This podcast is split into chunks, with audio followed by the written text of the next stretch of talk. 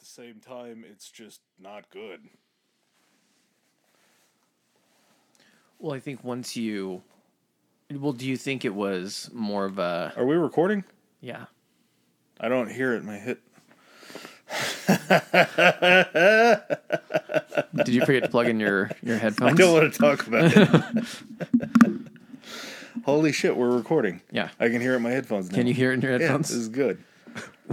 This uh, break is brought to you by technical difficulties. Oh no, everybody else could hear. It was just me that had the headphones on. Okay, we'll jump back in. We haven't given away really anything to No. see what the topic is, but I do want to discuss uh, the golf outing last week. Oh yeah, I Okay. gotta say too, uh, being back on the microdosing diet regime, great, great way to be. Is today your first day back on it? Uh, yesterday was, but today, like, it doesn't fully. You got to get a little bit built up in your system, but Yeah. the birds chirp lighter or louder. The yeah, the uh, the sunshine brighter. Like it was a a, a nicer day after a. Is it one of those things where you woke up and you hit the alarm clock and all of a sudden it chimed in? It's like it's a beautiful morning. Yeah.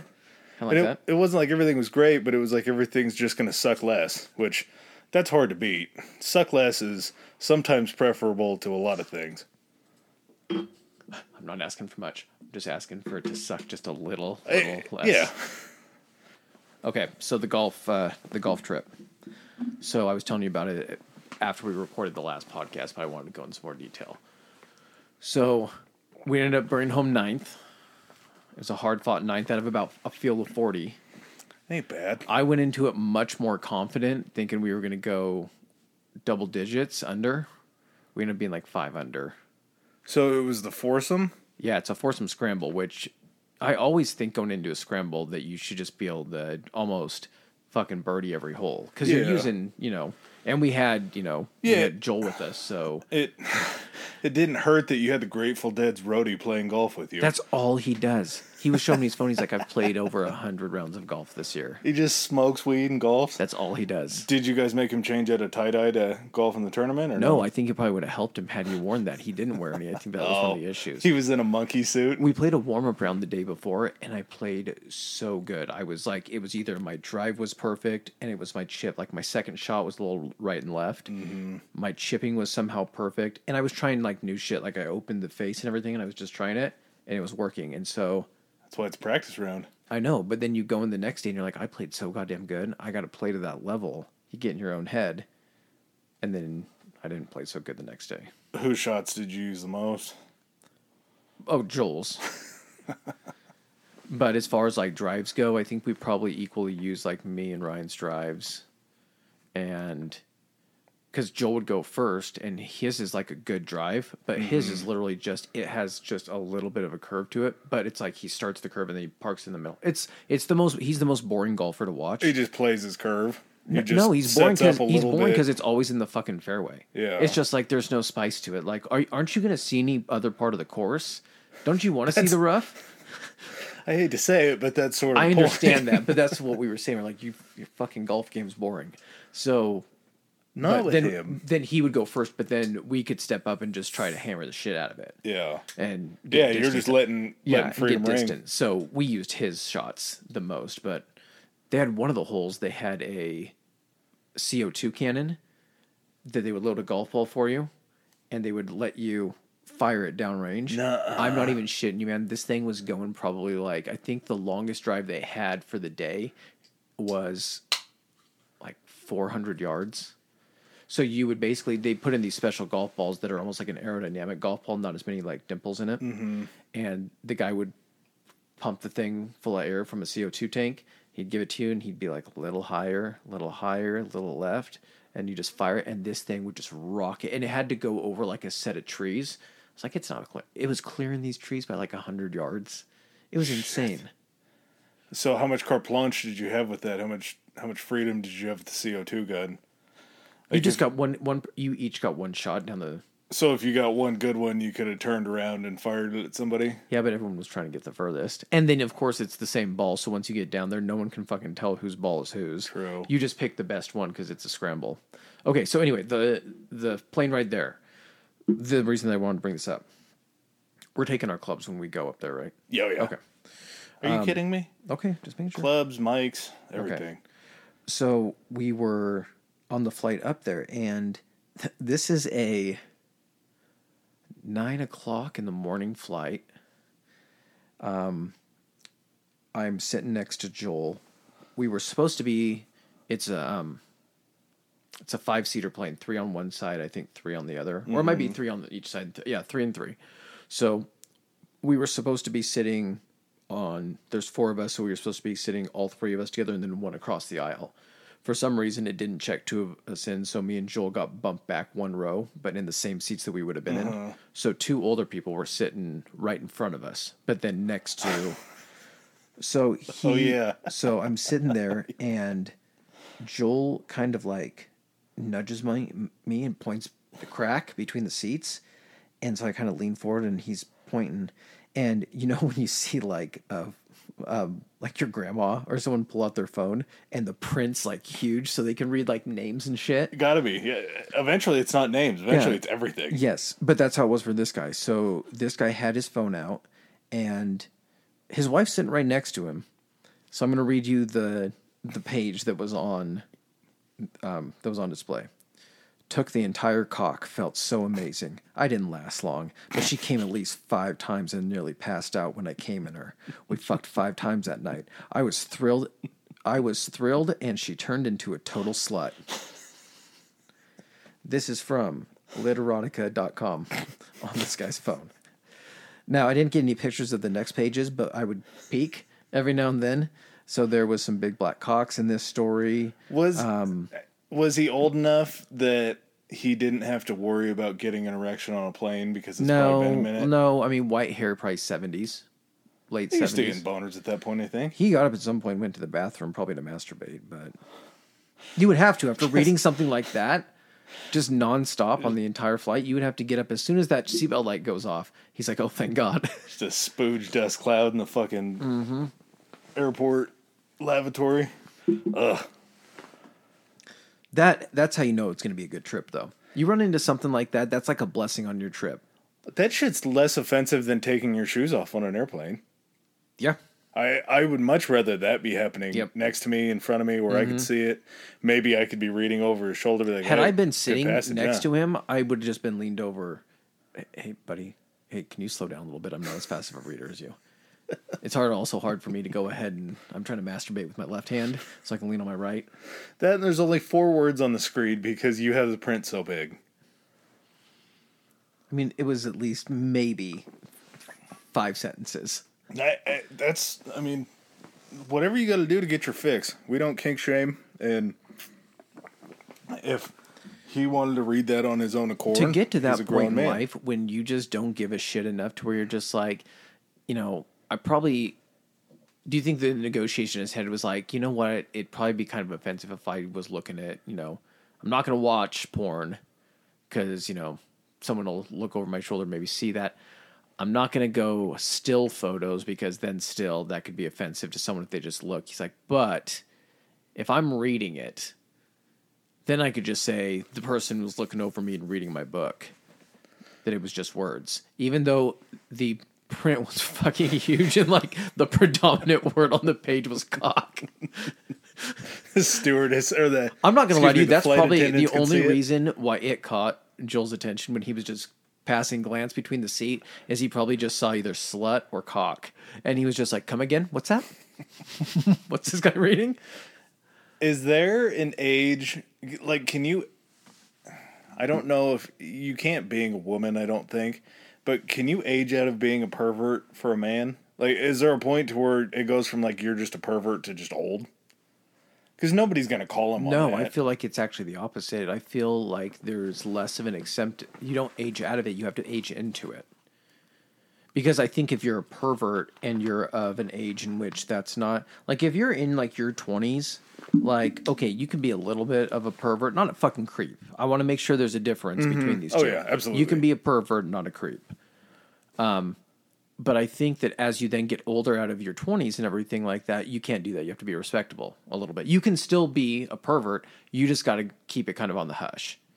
You you keep it between your friends. You keep it between your and but you at that point you're probably in a relationship seeing someone, and so you get to be a pervert with someone. It- well, they're they're tied to you, so they have to take yes, it. they have to take that. So, but then I think once you start getting older, you get to give less shits, and I think that's when you can just then be less discreet with your with your perversions because everyone knows like the uh, like an old guy that likes to like hug a little bit too long or some shit like that.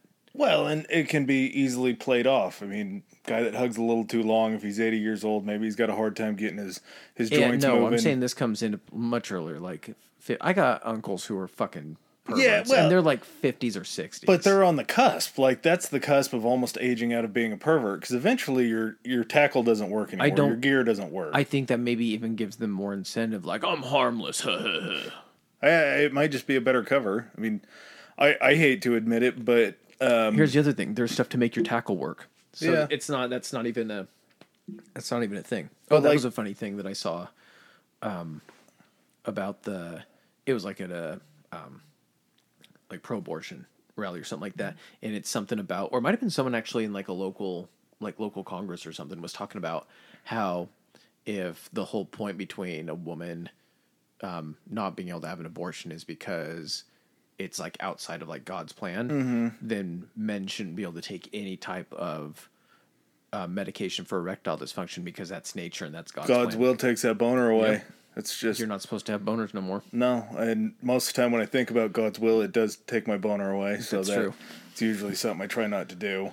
Speaking of God's will, who who would be the opposite on the opposite side of that? Who would be pro bono? Pro not pro bono. No, no, no, pro bono. Who would be He's pro definitely pro bono, bono. for boners? If God was against boners, he's like, nope, boners are going away. Who would be on the other side of that courtroom arguing in favor of boners? Uh, it's got to be Baphomet, uh, El El Ba- Diablo. Baphomet, El Diablo, the Cloven Beast. just every sweet name that you can think of. Which uh, Beelzebub, always a Mm-hmm. good one. It, I didn't know. I, we'll get into it, but yeah, it, it's the devil. And what's cooler than saying pretty much any other phrase in the English language? Hail Satan. Hail Satan's kind of a badass saying.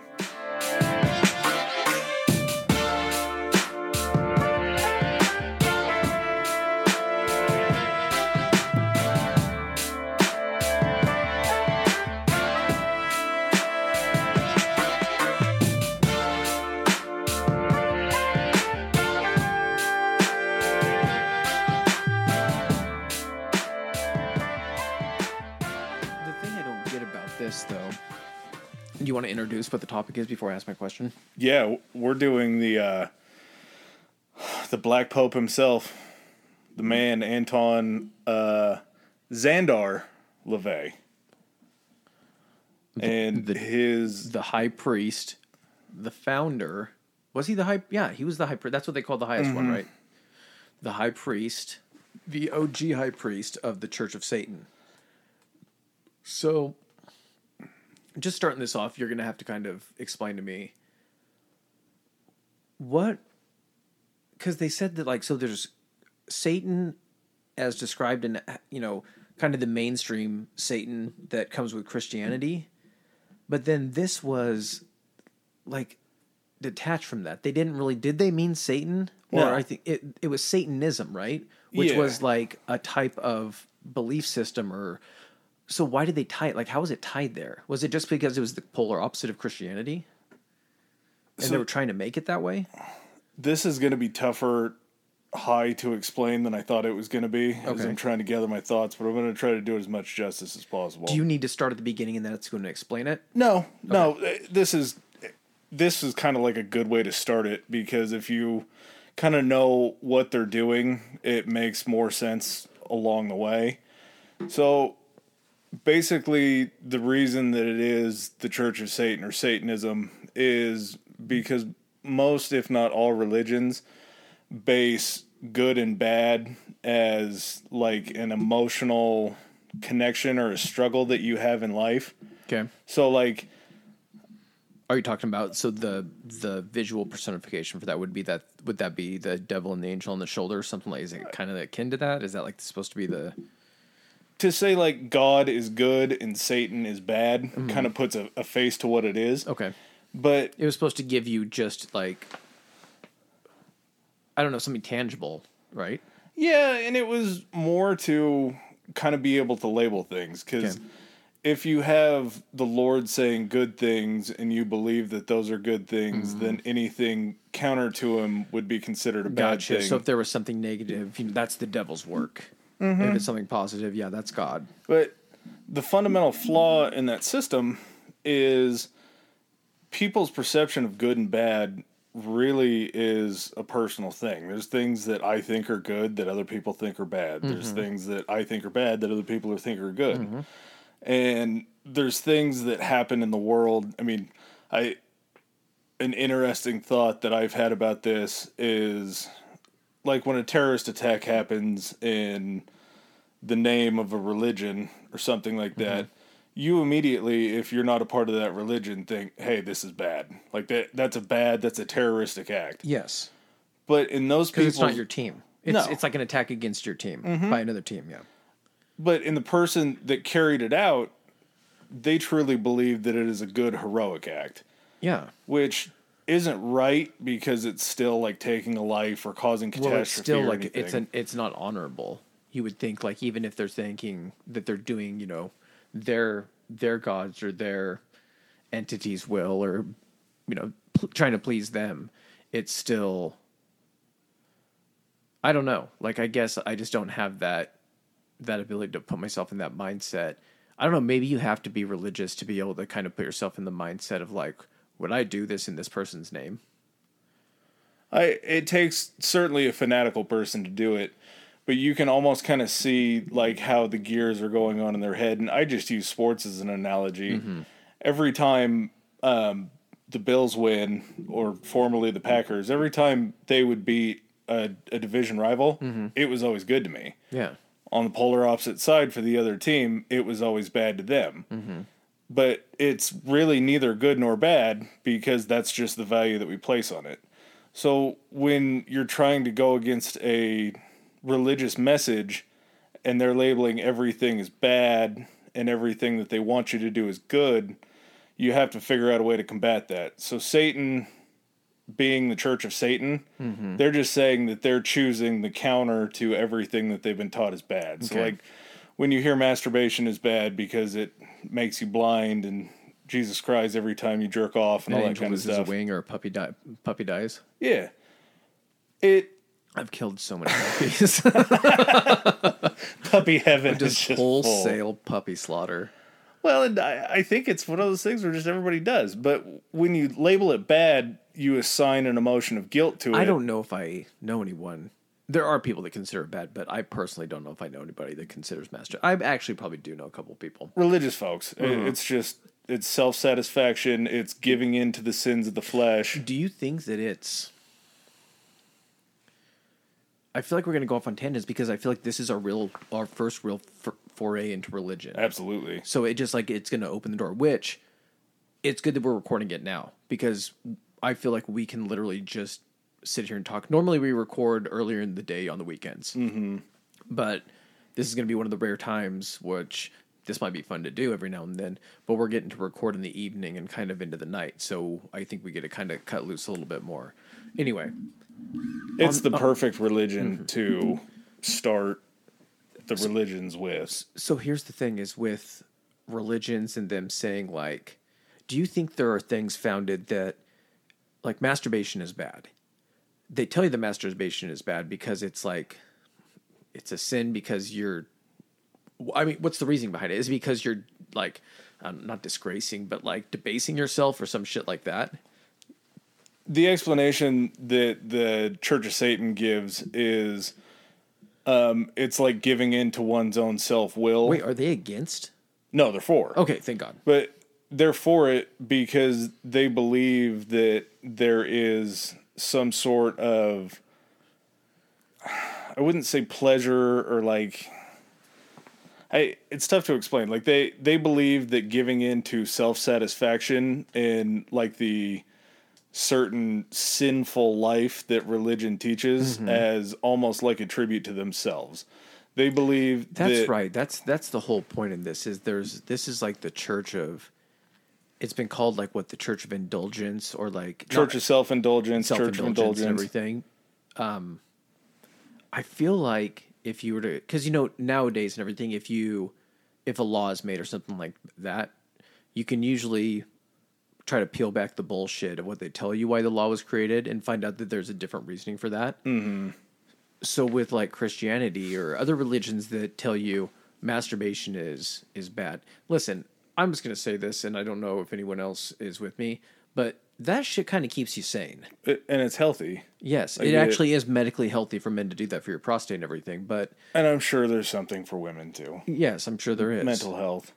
Also, like it gives you a chance to like how many women like does that help like them get to know their bodies and be more comfortable with themselves and everything. I'm not a woman, but I've always had this crazy thought in my mind about what it would feel like to f- experience a woman's orgasm. Because it's got to be crazy, right? Absolutely. Okay, So your whole body doesn't start at your feet. No kidding. And you get to have it like you can have multiple ones that can last longer. Like, um, anyway, so with the whole like not masturbation, and this applies to so many other like r- religious like taboos or stuff that's considered po- uh, bad in religions. Is there a kind of a hidden meaning behind it? Like, don't masturbate, and the whole reason for that is really don't masturbate because then you're not going to feel such an imperative to breed and have children, which means that if you're having children and you're a follower of Christianity, we're creating more Christians. It's a way to go ahead and kind of expand our our religious base. It's more, and this is what the Church of Satan says, and I kind of completely agree with it because it just makes sense. So score one for Satanism. But instead of like pushing your time and efforts and feelings and emotion towards a deity, towards something that has been created by somebody else, mm-hmm. and taking care of your own carnal desires, whether it be sex, masturbation, drinking, alcohol. They eh, they don't push drinking, drugs, alcohol, anything like that. Mm-hmm. But they say have a good time with it. Like you're only here once. This is your body. Treat your body like the God that you want. So if you don't, if you give in to your self indulgences, that's what you need to do because ultimately you're the only one that's watching out for you. And when you don't, because you don't want to offend God or they want you to devote more time to God, that's just putting basically undue time and feelings and emotion into something that somebody else had created. I kind of feel like this goes two ways, and I think I'm I'm not jumping ahead, but I'm kind of just like looking at it as a whole. Is this is either just completely batshit crazy and just funny, or it's like such a slow play that if this let's say let's just entertain the idea that, that God and the devil exist. And like God is like in your face, like super in your face about he's like, I've got all these different religions, like I'm just mm. and Satan is just like, okay, you do that. Go ahead and do your thing there because you're gonna make everybody feel so pressed. I'm gonna go ahead and slow play you behind the scenes and all those things that people think are fun that you don't agree with and all the things that you think are enjoyable. I'm gonna say that those things are all right, but I'm not gonna go like so far over that I come out like the evil guy.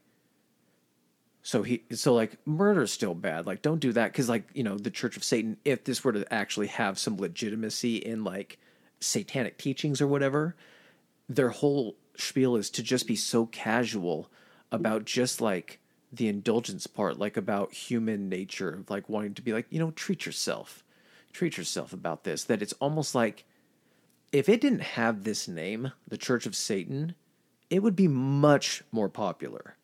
It's The name kills though. it. I, I think it's 100% intentional because, and we'll get into talking about it, but when they do, like when he does the, um, he performs all the different functions inside the church, like the baptisms and stuff. Mm-hmm. Yeah. When he mentions things, he mentions that he gives their life to the left hand, which in biblical senses, it's always the right hand of God. Mm-hmm. So there's a juxtaposition on like all the Wasn't different. Lucifer originally at the left hand of God or something like that? I- like Michael was at the right. Is it some shit like that? it's a lot like that. They there's references to Satan being the uh, snake that tricked Adam and Eve into having anal in the Garden of Eden. I thought they ate an apple. I that's just a euphemism. Eating an it's the same thing. There's no way that eating an apple gets you kicked out. It had to have been more than that. But it, there's just a million. Don't touch her apple. That's what we're gonna call. I thought he said apple. I thought you said apple, not asshole. In- In all fairness, they sound very similar. he was talking from the clouds up in the sky. Yeah, he's got a very deep voice. they begin and end with the same vowel. Like it's pretty close. But the church makes references to it to kind of give that position of God is good, the devil is evil. Anytime you're tempted, it's not me, it's him. And they just basically want to troll all religion to the point of calling themselves the Church of Satan because there's really besides some like funky occult stuff that I don't know was something that they actually believed in mm-hmm. or it was just a ritual to bring in attention to what they were doing because to kind of give some lend some credence to the name Church of Satan. Like if we're gonna like call, if we're gonna call ourselves Church of Satan, we should probably maybe every so often do some weird. you got to zhoo it up a little bit. Yeah, we got to do some some some culty or some like taboo shit to kind of keep our keep our weird status. And Anton is big of a just a a loser as he was. Like, he's just uh, when we talk about his life, it's like pretty much everything that you learn about him. There's a chance that it's a lie. There's a chance that it's a little bit true, but it's never like 100% clear. Mm-hmm. But he was a hell of a salesman. Like eh, the guy knew how to make things happen. He knew how to bring people in. He got the kind of media attention that people would kill for, all because he knew how to play up his act and play to the people. And he just could never capitalize on it enough to be able to make it into like a a rich man's religion. And maybe that was by design. Maybe he saw the leaders of churches getting rich and being well off and didn't want to be that way. But no matter what it was, the star always had to be on him, and that also could have been his downfall, was that he wasn't caring about everything else as much. So his real name though, because Anton is it Szandor? Szandor, yeah. Huh? Szandor. Szandor LaVey. That's that's cool. That's a good name to go ahead and pick up. Howard Stanton LeVay probably doesn't sound as what mythical or No, Howard has never been a threatening name. Howie. Yeah. Hey, And he Right. got what, grand God, what was it? It's high high priest, high priest Howie. High Priest Howie is no. you're That's actually not a bad nickname though. yeah, if you're on deal or no deal. Yeah. But So when is he? So he's born April eleventh, nineteen thirty, in Chicago. Um, parents Michael and Gertrude. God, Gertrude does not. That's not a name that ever made a made a comeback. it probably had to have died in the fifties. Like Yeah. Gertrude in the thirties makes sense. Gertrude in twenty twenty two. That or by the time anyone actually gets old enough to be is able to change their name at eighteen, they're like, get this shit's got to go. Gertie isn't a good nickname. No. Can you imagine calling that out? Be like Gertie. Yeah. How would you even call that name out? Oh, Gertie. Call me by my name. I'd rather not. so he, yeah, 1930. So I mean, he comes in a little bit before World War II, and man, he, I feel like when I was reading the dates, because again, 97 to me seems like it's 10 years ago. No. I know it's not, but like when I looked at that, I was like, oh, he was pretty old when he died. He was not. Yeah, he.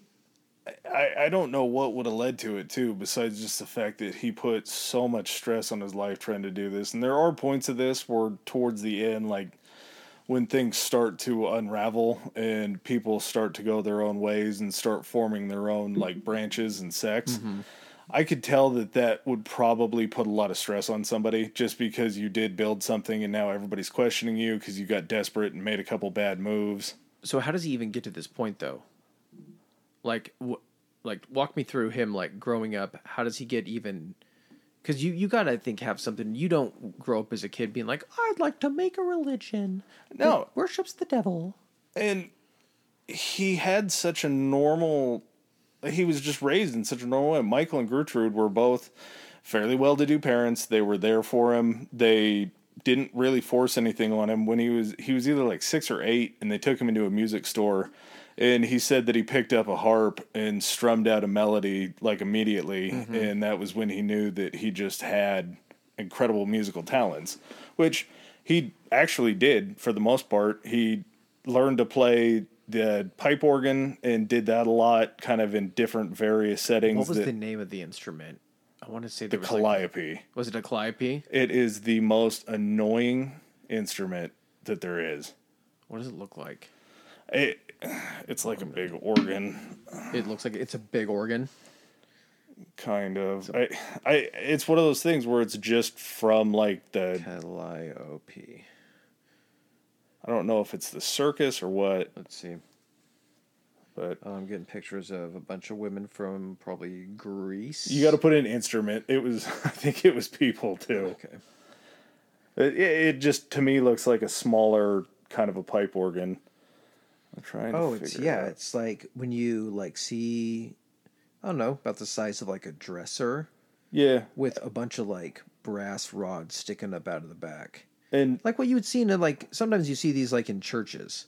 With like, and they like have huge, elaborate, like those huge pipes sticking out of them. Yeah, that's kind of what it looks like. and I'm not a. It's not a sexy. It's not a sexy instrument.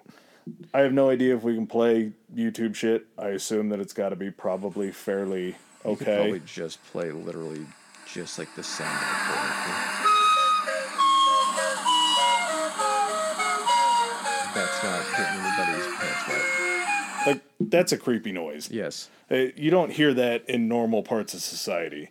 So that kind of that's what you hear in an abandoned toy factory right before you're murdered. Mm-hmm, mm-hmm. yeah, mm-hmm. before a toy jumps off the assembly line and just guts you. Slit your throat. he had a grandma that he had said um, kind of started off and sparked his mind into the occult, which he said that she was from Transylvania and the stories of vampires and everything from her home country kind of sparked that feeling in him that he needed to know more about the weird and the the occult. Yeah, I, I don't even really know a good definition for the occult. Just like Yeah, it's like uh, mysticism.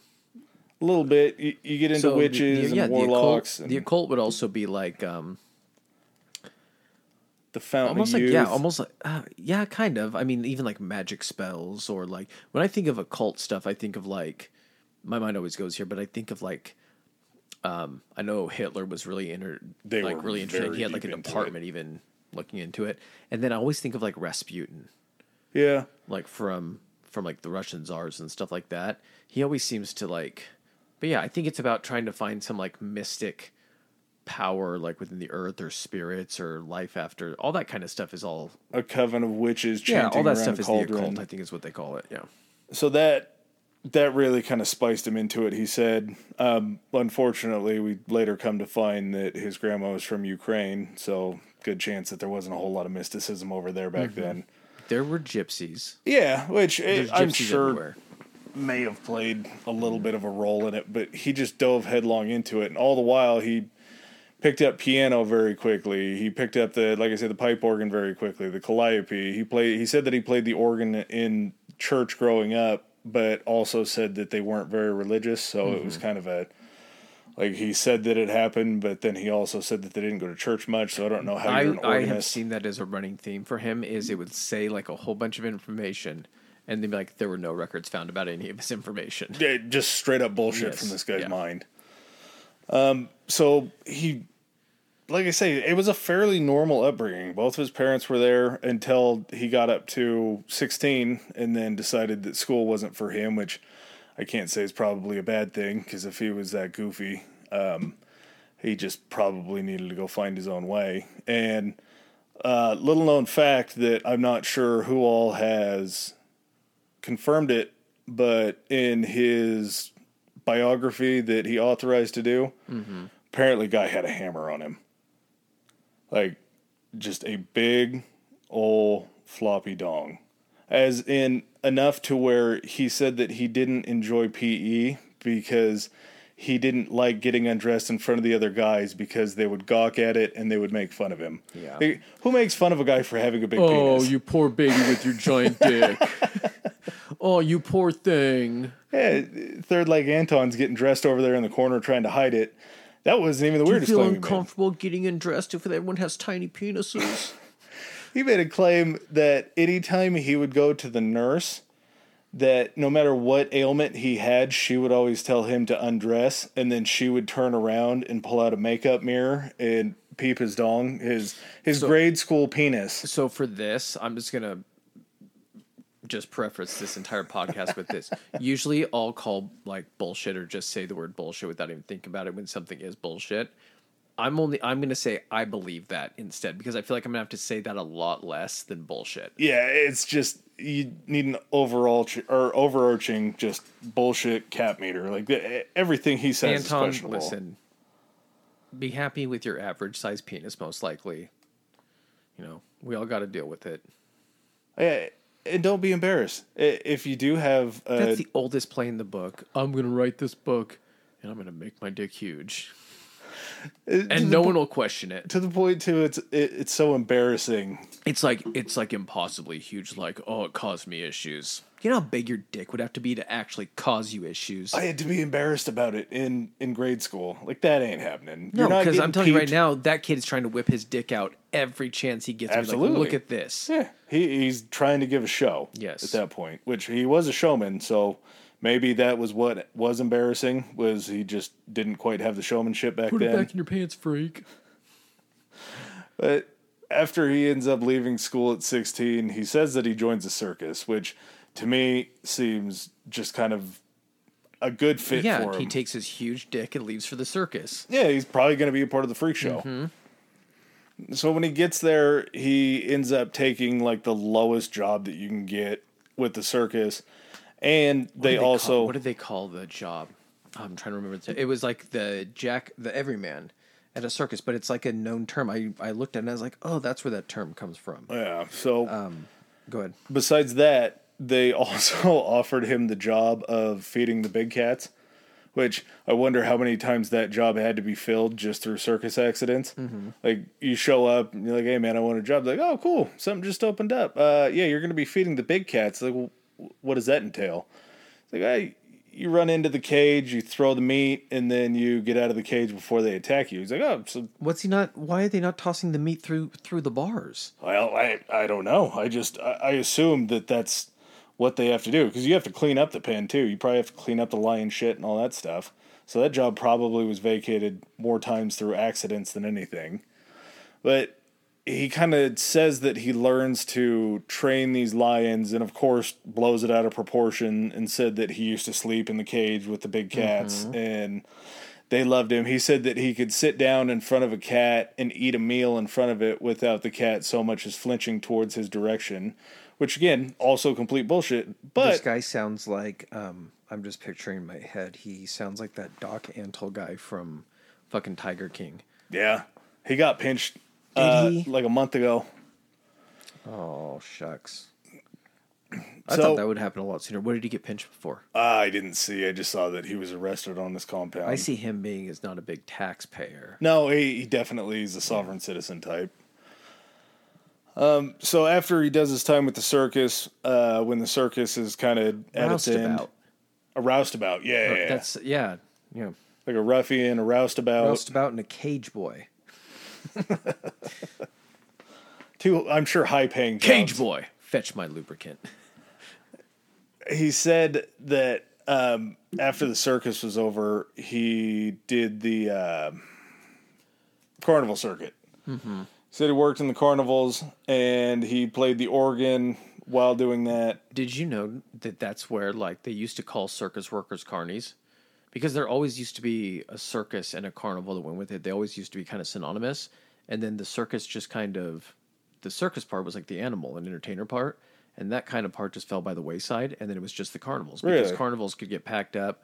Um, it was machinery instead of animals and everything. Yeah. So they just kept calling them carnies. But I guess circuses and carnivals always used to kind of just be together. So Well, then Barnum and Bailey went one way and Barnum went one way, Bailey went the other. yeah. Um so, one of his jobs with the carnival was that he would play the uh, pipe organ during the burlesque shows at the carnival after dark.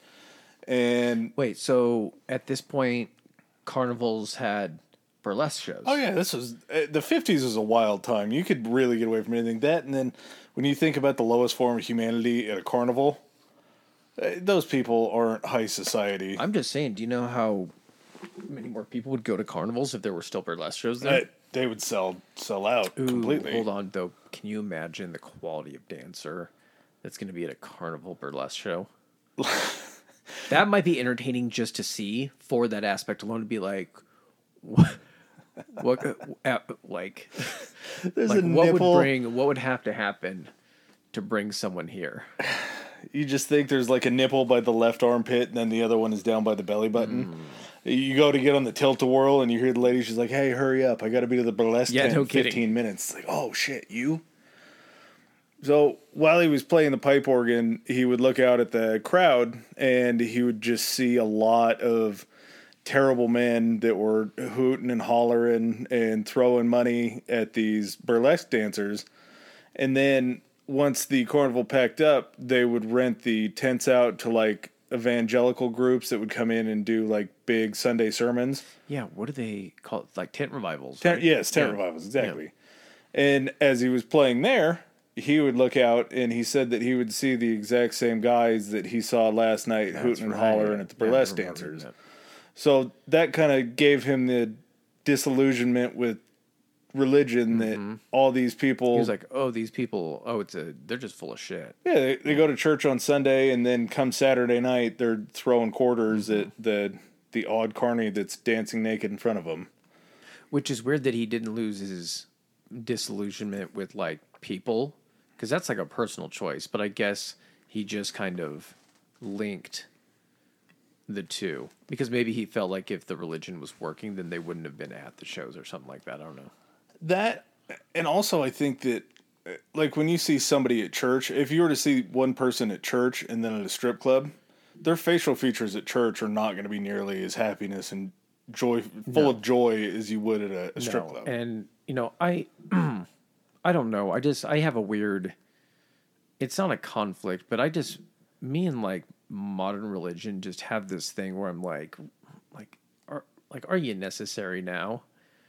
But how many people do you think go to church because they're hoping someday it's going to be like the counterbalance to the shitty stuff they do in life? Like they think if they go to church it it's just it's almost not even for it's for their own self gratification of knowing that they're thinking that they're still a good person even though the six days a week they're leading up to it they're shitty to people it's kind of like the one foot in, one foot out scenario. yeah or you just or you know it's like you're it's like they're it's like car insurance for them they're paying this every week because they hope in the situation in which they die and they're you know brought to whatever the pearly gates for judgment that they can be like but i went to church every week.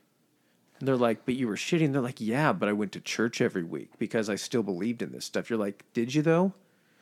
Like what's what what to you is more impressive? Somebody that doesn't go to church but that is kind to people or someone that does go to church that's not as kind to people? Like what what are we valuing I was in it for a long time. I, I was in it for a, a number of years where I had one foot in and one foot out, but the only thing that was keeping my foot in was just the 18 plus years that I had grown up in it. Mm-hmm.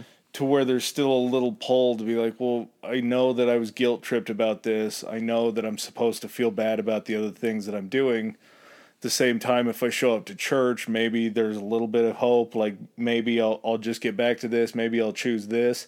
And as time trying went to on basically like hedge my bet. You're you're basically trying to like improve your karmic credit score. Yeah I, I was just trying to stay in it to the point to where like maybe it was just a phase that i was going through of like partying and having mm-hmm. fun and enjoying my life. But as i got further away from the times when i was so far in it mm-hmm. That I realized that I just I couldn't make it make sense anymore. Like there were just too many questions, there were too many issues. Then when you really start to dig, which there's a reason why it's not super easy to find a lot of like financials and anything on a religion mm-hmm. because when you see it and you start running the money through your head and your analytical mind kicks in, it just kind of blows everything out of the water. Like I get that you're a religion that helps people, but if you're worth forty billion dollars and you have these giant holdings of land everywhere, mm-hmm. is it really all about helping people, or is it about growing wealth? Well, and at what point does it become? We'll we'll get right back into it after this. At what point does it become like too like too much, or what point does it lose you know the the people that go to like those mega churches that they have like in the south Mm-hmm. that they're huge they're like state how many do they hold it's like hun- not hun- sorry not hundreds Tens of thousands of tens people. of thousands yeah they're huge like the Joel Osteen and I can't remember any of the, who's the fucking crazy guy that did the finger point when they accused him of using his private jet for some shit what's Uh, I mean, there's Pat Robertson, Creflo Dollar. Um, yeah, like you said, Osteen is kind of the ultimate grift man. but There was a, a but- brother in New York that got robbed for like three million dollars worth of jewelry that he was wearing while he was doing like a a Sunday service outside. You're wearing three million dollars worth of jewelry. it, it actually like there is like as as much as it is satire there's so much truth that like the righteous gemstones is based in Oh, it's- about those types of families and Yeah. everything that it's just like do the people actually going and paying attention think that that person up there that flies around in a private jet and has a man like how how does that compute in people's minds when they're like this person should live so much better than us and have so much more than all of us because he's the one that's talking to us about this book? Oh, he's the chosen one. He's he's the no but is that an actual cl- i know but is that still an actual claim? Like are there still s- like but like the people believe that is like i am a vessel through which the voice of god flows and i'm talking and i'm talking god speaks to me and then i say those words to you Absolutely. I, the Pope does it. The uh, prophet does it. The other big leaders do it. The it. Pope I thing mean, is weird though because he's selected. So what are they saying? They have a pool of people that they're like, all these guys are the voice can talk to God. We just need to decide which one we're going to actually vote for. Or does being um, all of a sudden being selected at the Pope, they're like, okay, here you go, dude. Here's your uh, here's your cell phone, your burner phone to God. So now you you have the direct hotline to him. I, I don't get it. a little inside baseball. Um, they run a lot of those things, and a lot of different churches say they do it different, but it's all kind of the same bullshit when they say it.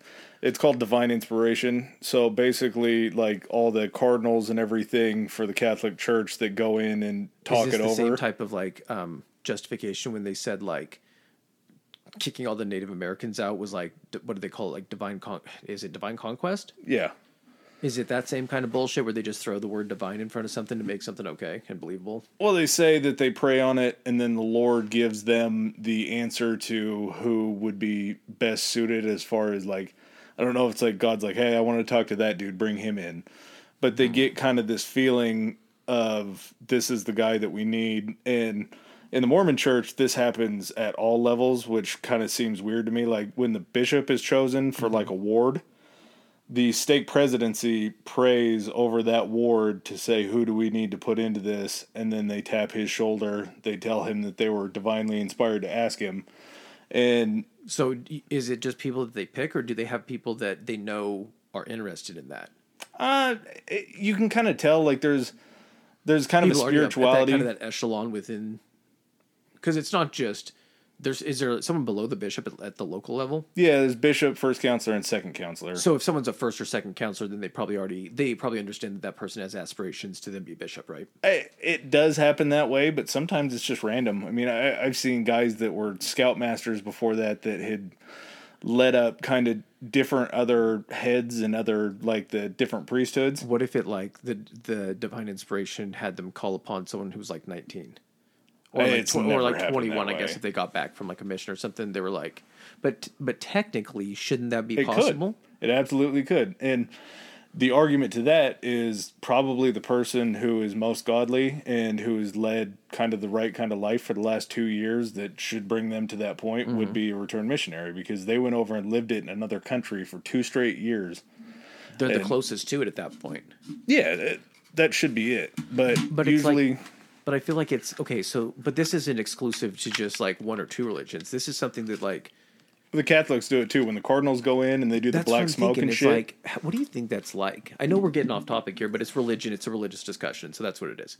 Um, so the Cardinals, we need to do a whole podcast on that whole selection, Vatican City, and that whole conversation. But like, crazy place. what's the like? What is the?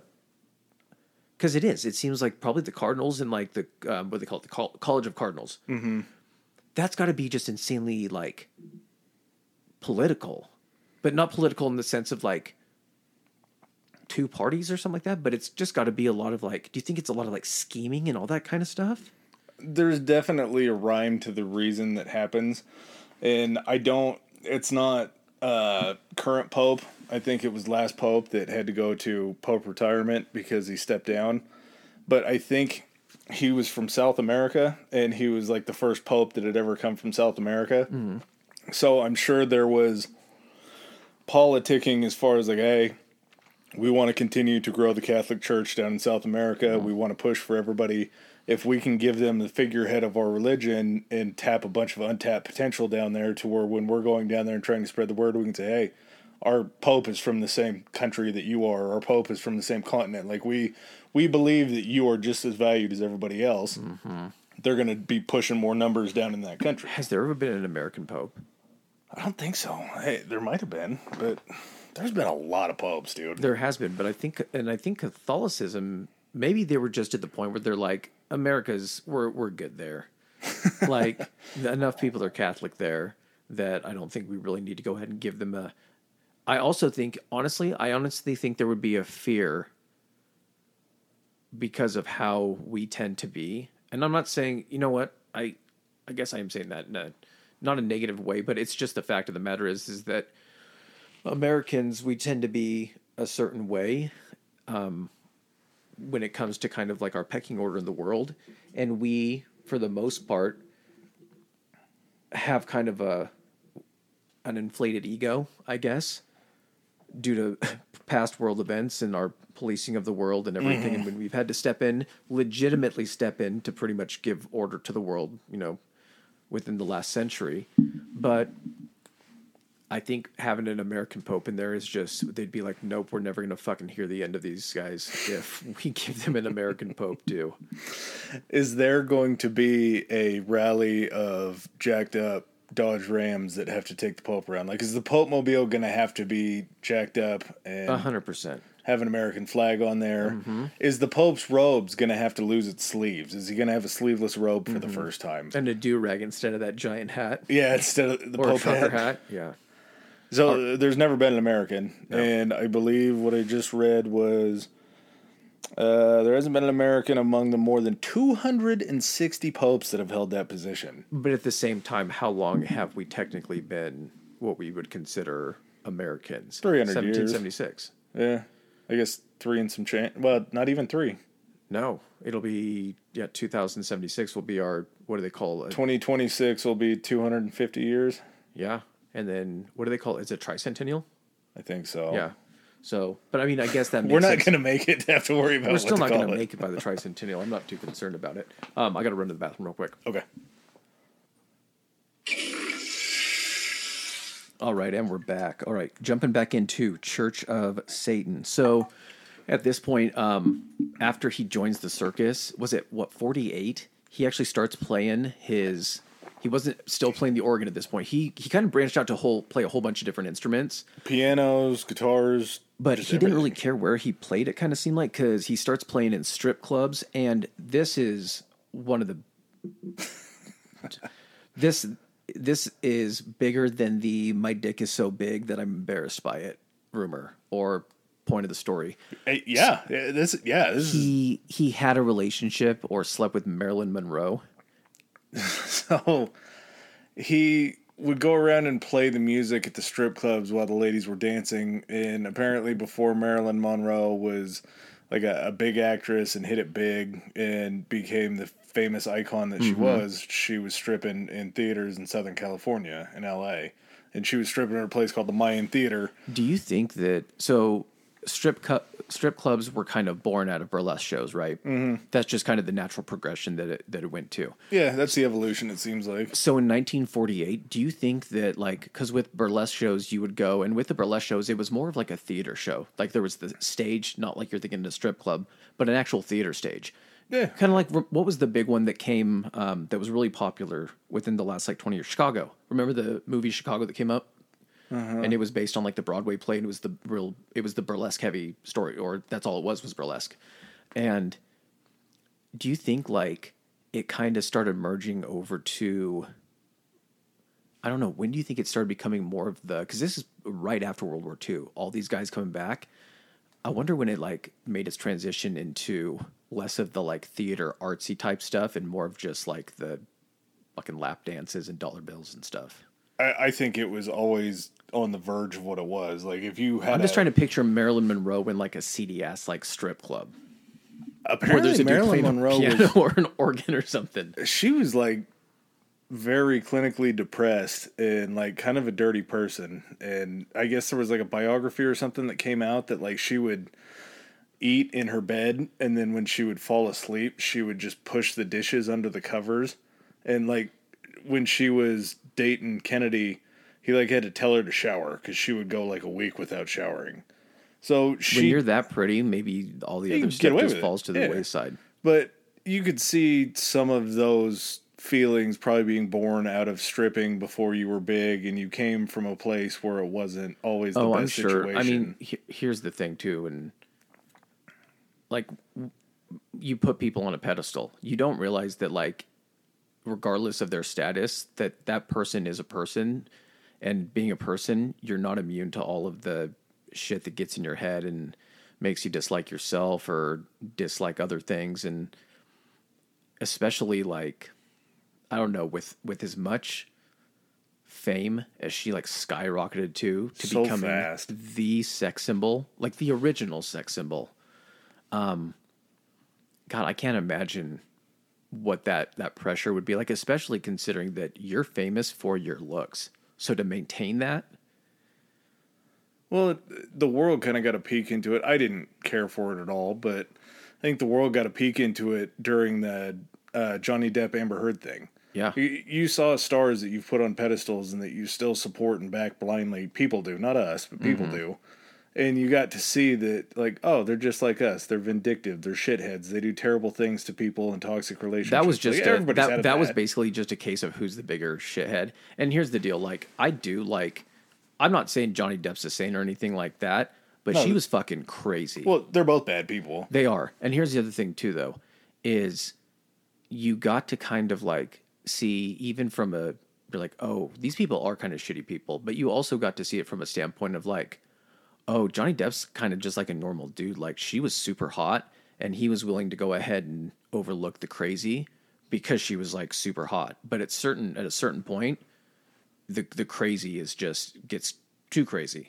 Yeah, and they, I'm sure, went back and forth and did bad things to each other to the point to where Yeah. it got to where it got to. It just, to me, it seems like it's just like the perfect screenshot into somebody's life who you put on a pedestal and you see, you're like, oh, I've had a toxic relationship too. We didn't go this far, but I've had a toxic relationship too. So the story is he hooked up with Marilyn Monroe, but that's a load of horse shit. Yeah. Um, the Mayan Theater said that they had no records of Monroe stripping there, um, even though she did strip in certain places.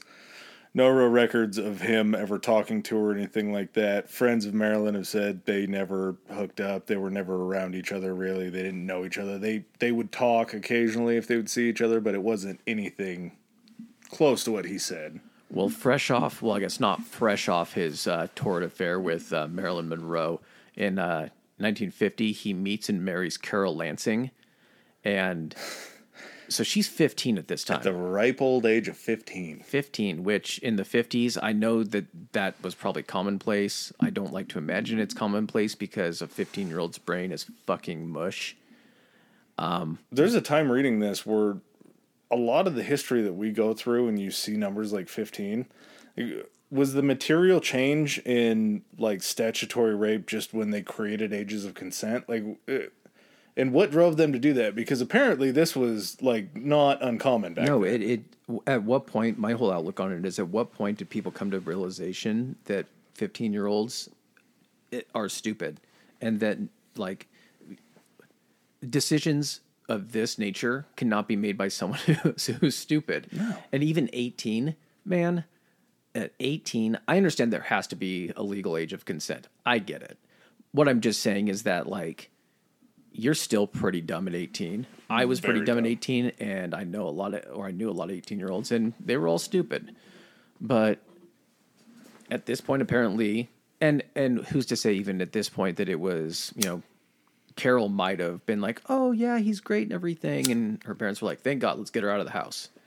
It could have been. I think it was more him being 20 and her being 15 and him leading like this crazy lifestyle of being a Like it was exciting and everything. Yeah, and he was different. I mean, he he was into the occult shit at that point. Like Yeah. he was he was looking up incantations. Well, and all who's more goofy shit. impressionable than a 15 year old, right? Absolutely. So, I'm just bummed that we don't ever hear stories of it going the other way. oh, like an older, like a 25 year old woman marrying like a 15 year old boy. Yeah, 15 year old boys got no play from older people back then, it seems like. They didn't have anything of value. You know, 15 years old, you're like, oh, I guess at least she's what? She's impressionable. I can probably get away with shit. Uh, and maybe- maybe, and I'm not going to rely on her to really do anything. Yeah, at 15, you just don't have any game for older women, I guess. Maybe that's yeah. it. You're not interested in that at 15. True. You can masturbate. True. Yeah. You know how much work it would take for a 15 year old to, well, I guess it still happens these days with teachers and shit, but anyway, she ends up getting pregnant and Carla, is it? Yeah, Karla LaVey Yep. is born in 52. So he at least, thank God, he waits for her to turn 16, maybe early 17 before he knocks her up. Well, and he says, which again, this is where we get into just the minefield of bullshit. He said that he met Carol, fell for her, really loved her, and this was right around the time that the Korean War was kicking off and he didn't want to be drafted. So, as they were together, he said that he enrolled in the College of San Francisco and studied photography. And since he was in college, he couldn't um, be drafted. Was that one of the conditions? Because that didn't occur in World War II. The World War II was, even if you were in college, I mean, the age range in that draft, I think, was much bigger too, right? Yeah. So for Korea, it was probably just and it was a. I didn't think they thought it was going to be a world conflict, so they probably didn't hmm. draft a lot. They probably did put those provisions in. Like, um, my dad didn't get drafted to go to. Vietnam. Yes, it, it was Vietnam. Good call on that. Mm-hmm.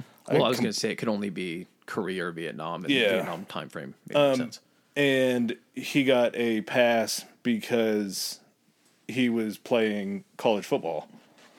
So since he was at a university and doing something, he didn't have to be drafted. What but- position did your dad play in football? Uh, quarterback. Hell yeah. He was great. so, so it, a quick, very funny story. Um, before he found out that he wasn't going to get drafted, they had to go through like the um, physicals, and he used to tell me that they would all have to line up in a line, and you'd be standing there in your boxers, and they would tell you to drop your trousers, mm-hmm. and they would go down the line and give everybody a hernia Hernia check. check.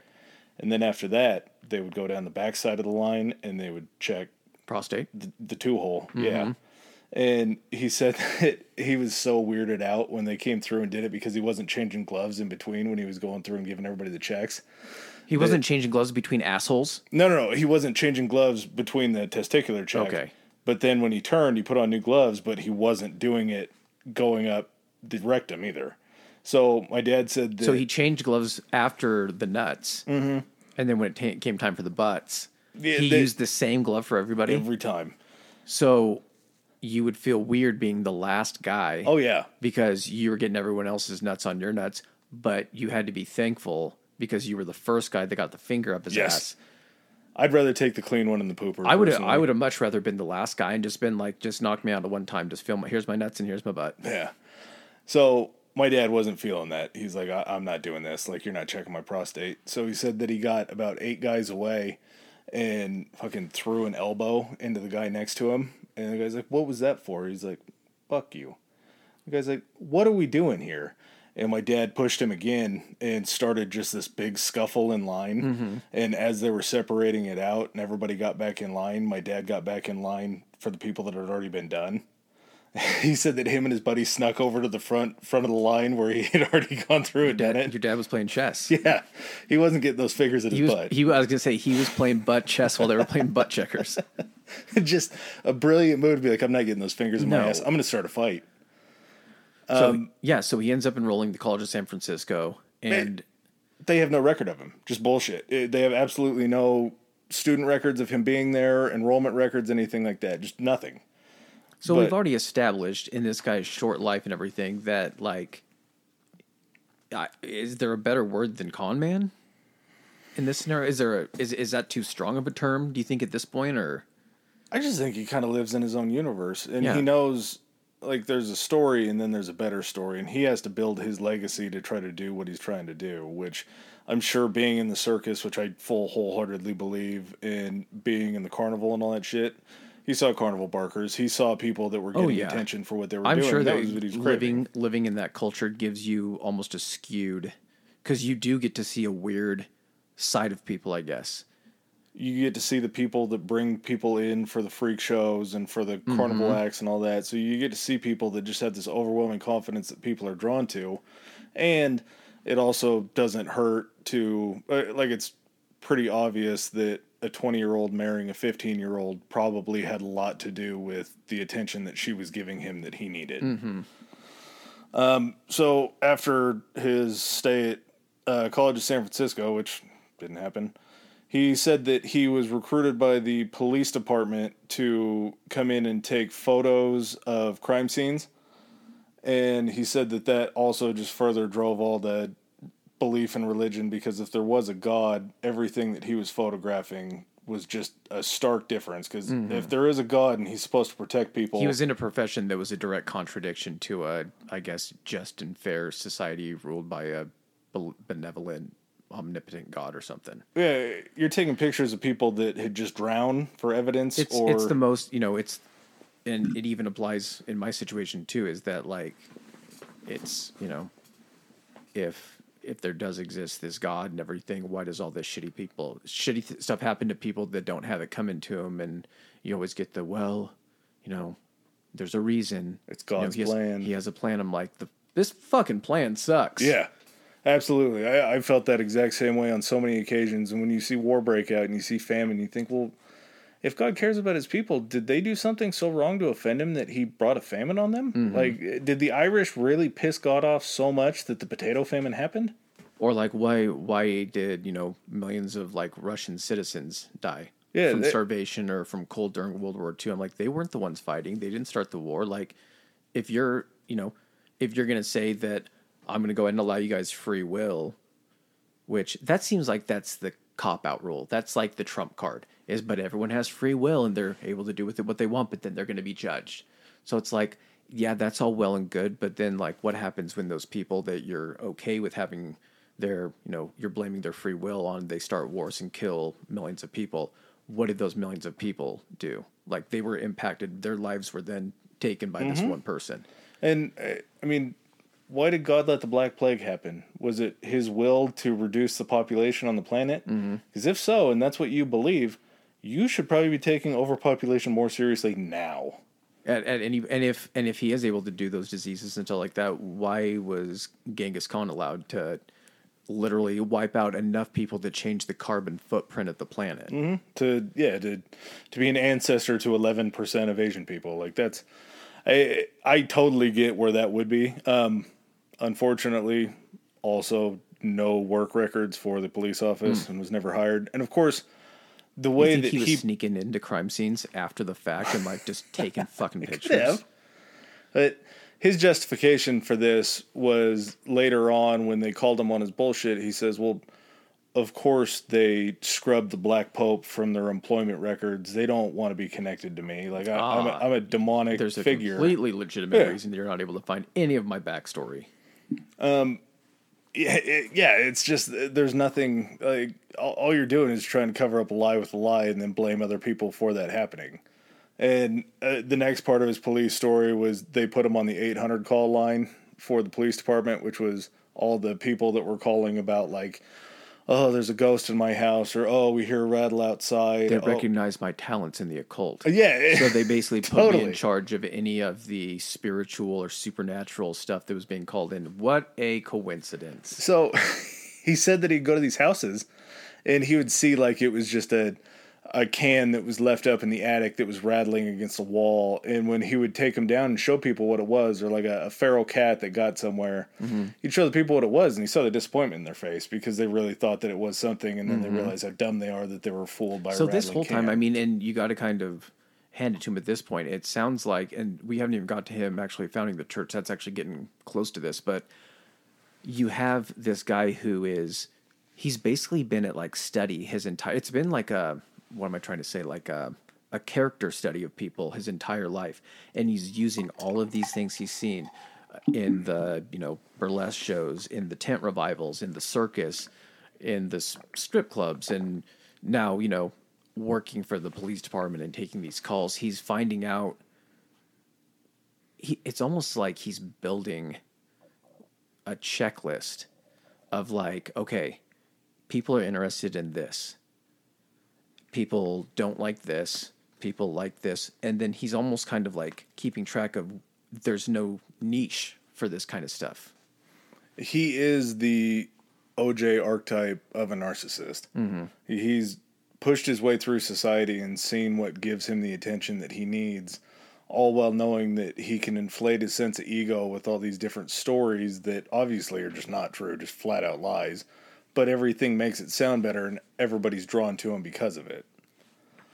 So after he realized that everybody was just really bummed out when they would find out that it was something um, Practical and, yeah. and yeah, non supernatural related. he really tried to juice it up a lot. He was bringing over spectrometers and different things and telling people, okay, you have to leave this room so I can exorcise this demon and get him out of here. And he'd come back and tell the people, like, oh, it was.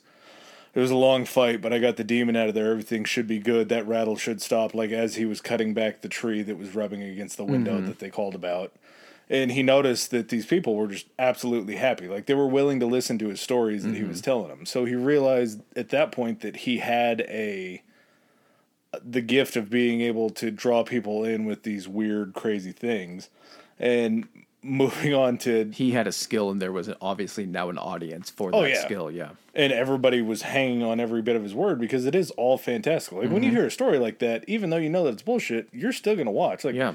I hate magicians, but watching like Copperfield do something or like a magic trick when like you that, lead a very boring life and i think that that's where if you really break down with the exception of certain people the fifties would have been boring as fuck. Too. i know but i'm uh, but I'm, what i'm thinking is that you know if you took people that were very involved and invested in these type of like fringe or even just religion in general i guess but some of the fringe religions how many people are bored and because this gives some sense of belonging or excitement in their lives that's why they try to you know they just go whole hog into it Yeah. I it, it's an alley that they have, and they might as well embrace it because that could just be their thing. or there's a there's a hole in their lives and all of a sudden this seems to come along and there's just enough in here that they like for it to fill that hole He had an empty god hole, and he filled his god hole with fanatical, like attention-seeking behavior. Mm-hmm. so this part i think is cool the black house The Black House is cool as fuck. And his story, I this is like the one story that he told where I was like, I, I hope this is true. Like this has to be the one that's true. Um, he said that when him and Carol were out looking for a house, he still wasn't making shit for money because he supposedly was ghost hunting and getting paid for that. He was still playing the organ, and he made up some bullshit about how he played the the biggest organ west of the Mississippi for like the city of San Francisco, and so they're going out to look for a house and he's looking at a house across the street but sees this old Victorian style house that was built forever ago but it has kind of that dark creepy vibe to it. So he said he told the real estate agent that he wanted to go look at that house. Real estate agent goes oh somebody already put an offer in on it. They're about to close on it. You know it, it's it's off the market. He goes oh let me go talk to the, the real estate agent. Goes over talks to the real estate agent and the real estate agent says that it was owned by just a bunch of different kind of crazy things. It was a madam's house in San Francisco. I wish I could remember her name because she was fairly famous for running a like a bordello basically. it wasn't heidi fleiss right no, it she was, was, la. Mammy something. okay But uh, yeah, apparently it was an old brothel, and she said the real estate agent said that it had you don't say Yeah. The real estate agent said that it had like all these secret passageways in it, and he was really cool and into that for like sneaking guests in and out to different mm-hmm. rooms, and it had all these magical hidden rooms. So he tells her, I want to practice black magic in here. I want this house. You go and tell those people that you want to sell it to me. And he said that the real estate agent's like, oh gosh, you're going to use this house exactly the way that it's supposed to be. I'll go talk to him. I'll get that. I'll make that happen for you. So they end up getting the black house. Well, unfortunately, truth is, uh, his parents, Michael and Gertrude, had purchased the house and then given it to him as a gift. So not a lot of lure to that, and not only that, he built all the tunnels and all the other shit. It was never the madam's house. There was never any sort of special things about it. It was just an old Victorian house. But what sounds better? Uh, yeah, The, the first story sounds way better. And that's what I'm saying. I wish that it was true because this place would be just rocking. It's it's crazy to see. Is it still standing right now? no, they took it down. It's a duplex now. They did because it was. It's cool if you like Google the picture. Just Google like the Black House, Church of Satan, or whatever. But when they do show pictures of it, it looks like. Have you ever seen like when they build a subdivision, and like you can tell the people that lived there previous or not mm. previously, but that didn't take the offer for their land. Yeah. So you just see a really nice subdivision surrounded by like a, an old farmhouse or something. That's what it reminds me of. So you have like this black Victorian style house. Yeah, But after then on each it- side of it are these white like apartment buildings. After they bought it, he went through and painted it all completely black Did, himself. did you ever? You probably never saw it. Are you familiar with the movie Up? no. It's the one with the old guy and he floats in the house with the balloons. It's a kids movie, but Is like that the one where they rip the Charlie scene from in Always Sunny in Philadelphia, where they do the animated Charlie? that's exactly the what it is with Charlie and the waitress. Yeah. Yes. So like Okay, the, be- the beginning that. of the, the beginning of the movie, they say is supposed to be like the saddest of any like Disney movie. Basically, it shows the guy's life when he meets like when he was really young. He meets a girl, Mm-hmm. and then they grow up together. They fall in love. Both of them want to go on adventures, and then it shows them like living their life together and they have a good life, but they're constantly saving up to put they're saving up for these adventures to go travel and stuff keeps happening to like the house they bought and everything. Long story short, she ends up passing away, which is like the sad thing. Yeah. And he's just this old guy living in his house, but the house is surrounded by high rises because he won't sell the land. That's exactly what the Oh, image reminds me of. Oh, yeah, and I could see it. It was an old Victorian home where it was just kind of, it stuck out. Everything else around it had progressed, but for some reason that house just stayed Victorian. Was the next part the part you're excited about? Uh, yeah, I mean it's uh, to me just the thought of the black house and like actually having like trap doors and hidden hallways and shit like that, which he did build inside of it, so it actually did have that stuff. I I just wish that it was like an old brothel, old madam's house. It the history behind it just seems like it's so much more leaning towards the black magic that he wanted, which the story he constructed is great. I was referring more to the fact that he had a black leopard named Zoltan Oh uh, yeah, he's that he would take for walks in the neighborhood in San Francisco. And not only that, he said that he had trained Zoltan so well that he would sleep in the same room with Karla at night. He, they would sleep in the same bed together, and he'd had this cat trained so well, which this is what lends me to believe that he did have a little bit more going on in the circus. Because even if you didn't, it would be fucking impossible to train a baby black leopard. Like, uh, there's no way. They smug- one of his buddies smuggled it in from like Madagascar or something like that, and asked if he wanted it. He's like, "Fuck yeah, I want a tiger. This is great. This is only going to make my image better." Oh yeah. And yeah, like you were talking about, he would walk it around. He would get people asking him questions because you're never going to see a black leopard. Maybe now, actually no, because it's illegal. But you're never going to see a black leopard in San Francisco out walking around. Like No. that's a once in a lifetime thing. I've seen when animals attack videos way too many times to know that this was a good idea. Well, and supposedly, I don't remember if it was Zoltan or his buddy that's coming up, but um, Karla had a fairly large scratch along her back from a cat claw, like a big old scar from a time when things probably got a little bit too real. But that'll happen. In, trained his cat. yeah, apparently he didn't train it Yeah. that well. Um, so after that happens in the early '60s, um, Anton starts bringing people into what he called the Magic Circle, and they were basically like fireside chats that he would have on Friday and Saturday nights with all these people because he is really starting to grow like a little following. Like it's not a not a lot of people. Like it's still just like a Saturday night dinner party. It was a weird, like almost like weird little TED talks. Yeah, yeah. Actually, that Mm-hmm. they were TED talks. They were Ton talks. Um, and those people formed something called the Magic Circle, and they would wear black robes, and they had these um, like buttons that they would wear, and it was like two bats and a devil or something like Mm-hmm. that, and the devil horns. And when you pulled it off, it had a trapezoid underneath. And so they became known as the Order of the Trapezoid, which later on became like the hierarchy inside the Church of Satan. Yeah, it became like their what would you consider like their board of directors or something if you had to compare it to something like their high council is basically what High, high. Council, yeah, Yeah. yeah, exactly. Um, and this this one, I feel like there is enough to make it true, which is gross to say the least. But one of the Friday night seminars they had, they did it about uh, cannibalism, and I think it was like whatever it is when you like study werewolves. like lycanthropy. Yeah, yeah, yeah. I. Lycanthropy is, I think, what the um, the medical term for being a werewolf is, or having werewolf. Were, like Yeah. vampirism would be like, but I think lycanthropy. But yeah, I guess that's what the study would be It too. is what it is because that's what the word sounded like. Um, so he was having this talk about cannibalism, and that night they served a human thigh to the group, and I would immediately call bullshit on that. But one of the people in the group was a physician from Berkeley who had attained the thigh for him to eat.